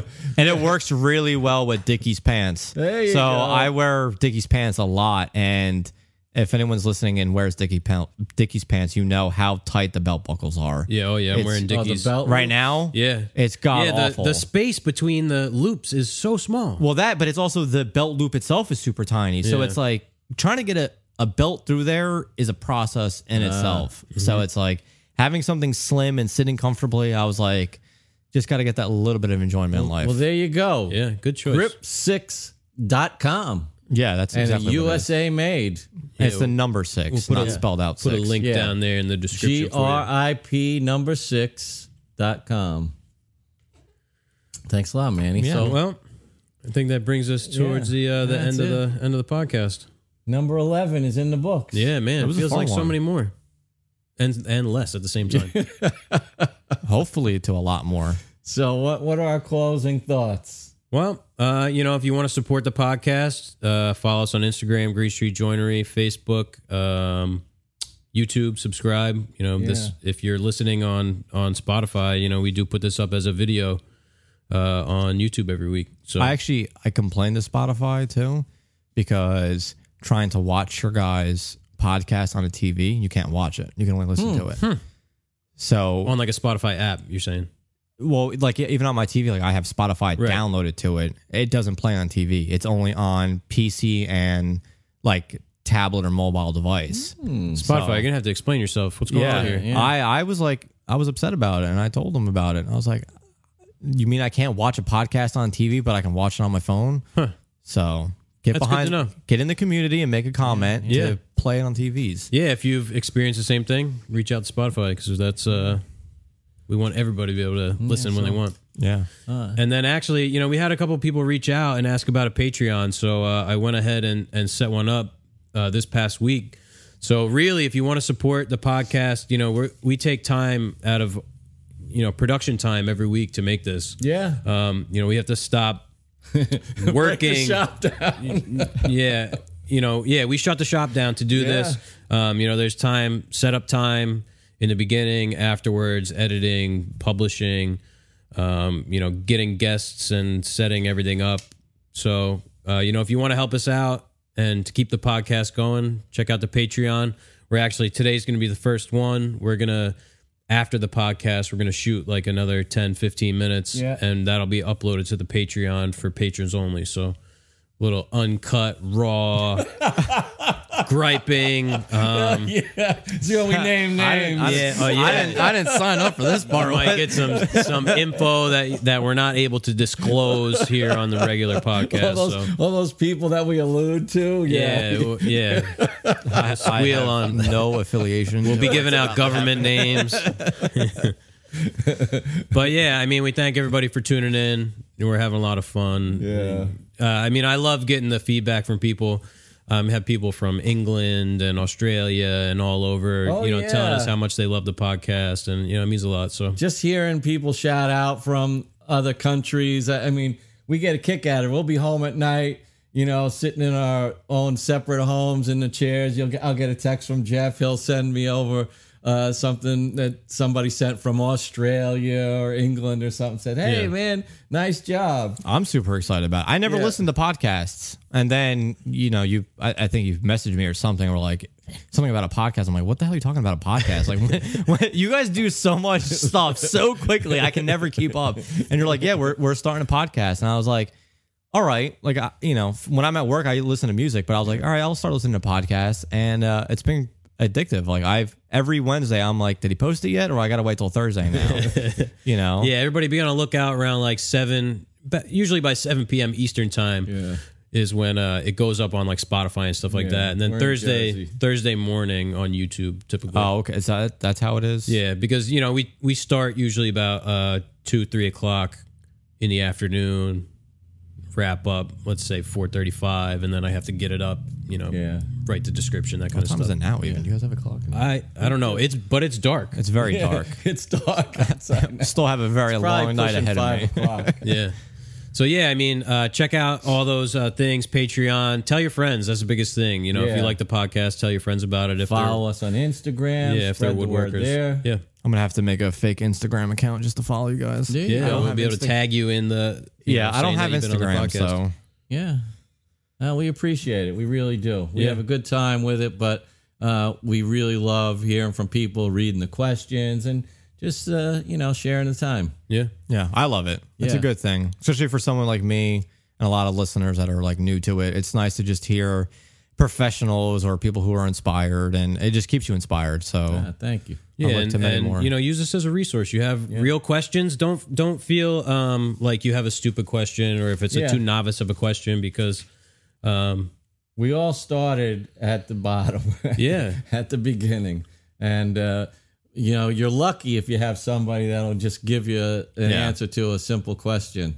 yep. So bring it on. yeah, I mean, I've sent out our uh, like pricing template and stuff to a bunch of people. Mm-hmm. Um, I was talking to a That's gentleman this morning, and he, he said, "Yeah, you know, you mentioned," uh, and I emailed it right over to him Yeah. because hey, It's uh, no state secret. rising tide Start a class. raises all ships. So I the, like the, that. the better we all do, it's better for everybody. So Yeah. Thanks a lot for coming, Manny. We Thanks for really having me. It's been a great it's been a blast to finally do it. I miss you guys. yeah, It's nice seeing you. Yeah, we miss Manny quite a lot. you know, but uh, these are some good times that we could share. Yeah. We'll be back for Yeah. more. Thanks for tuning in. We'll see you next week. Thank you. Message Rich. Tell him feel better. Right. Send him the foot jokes. Yeah. Definitely gonna have to take one of these for home though. Yeah. That was good.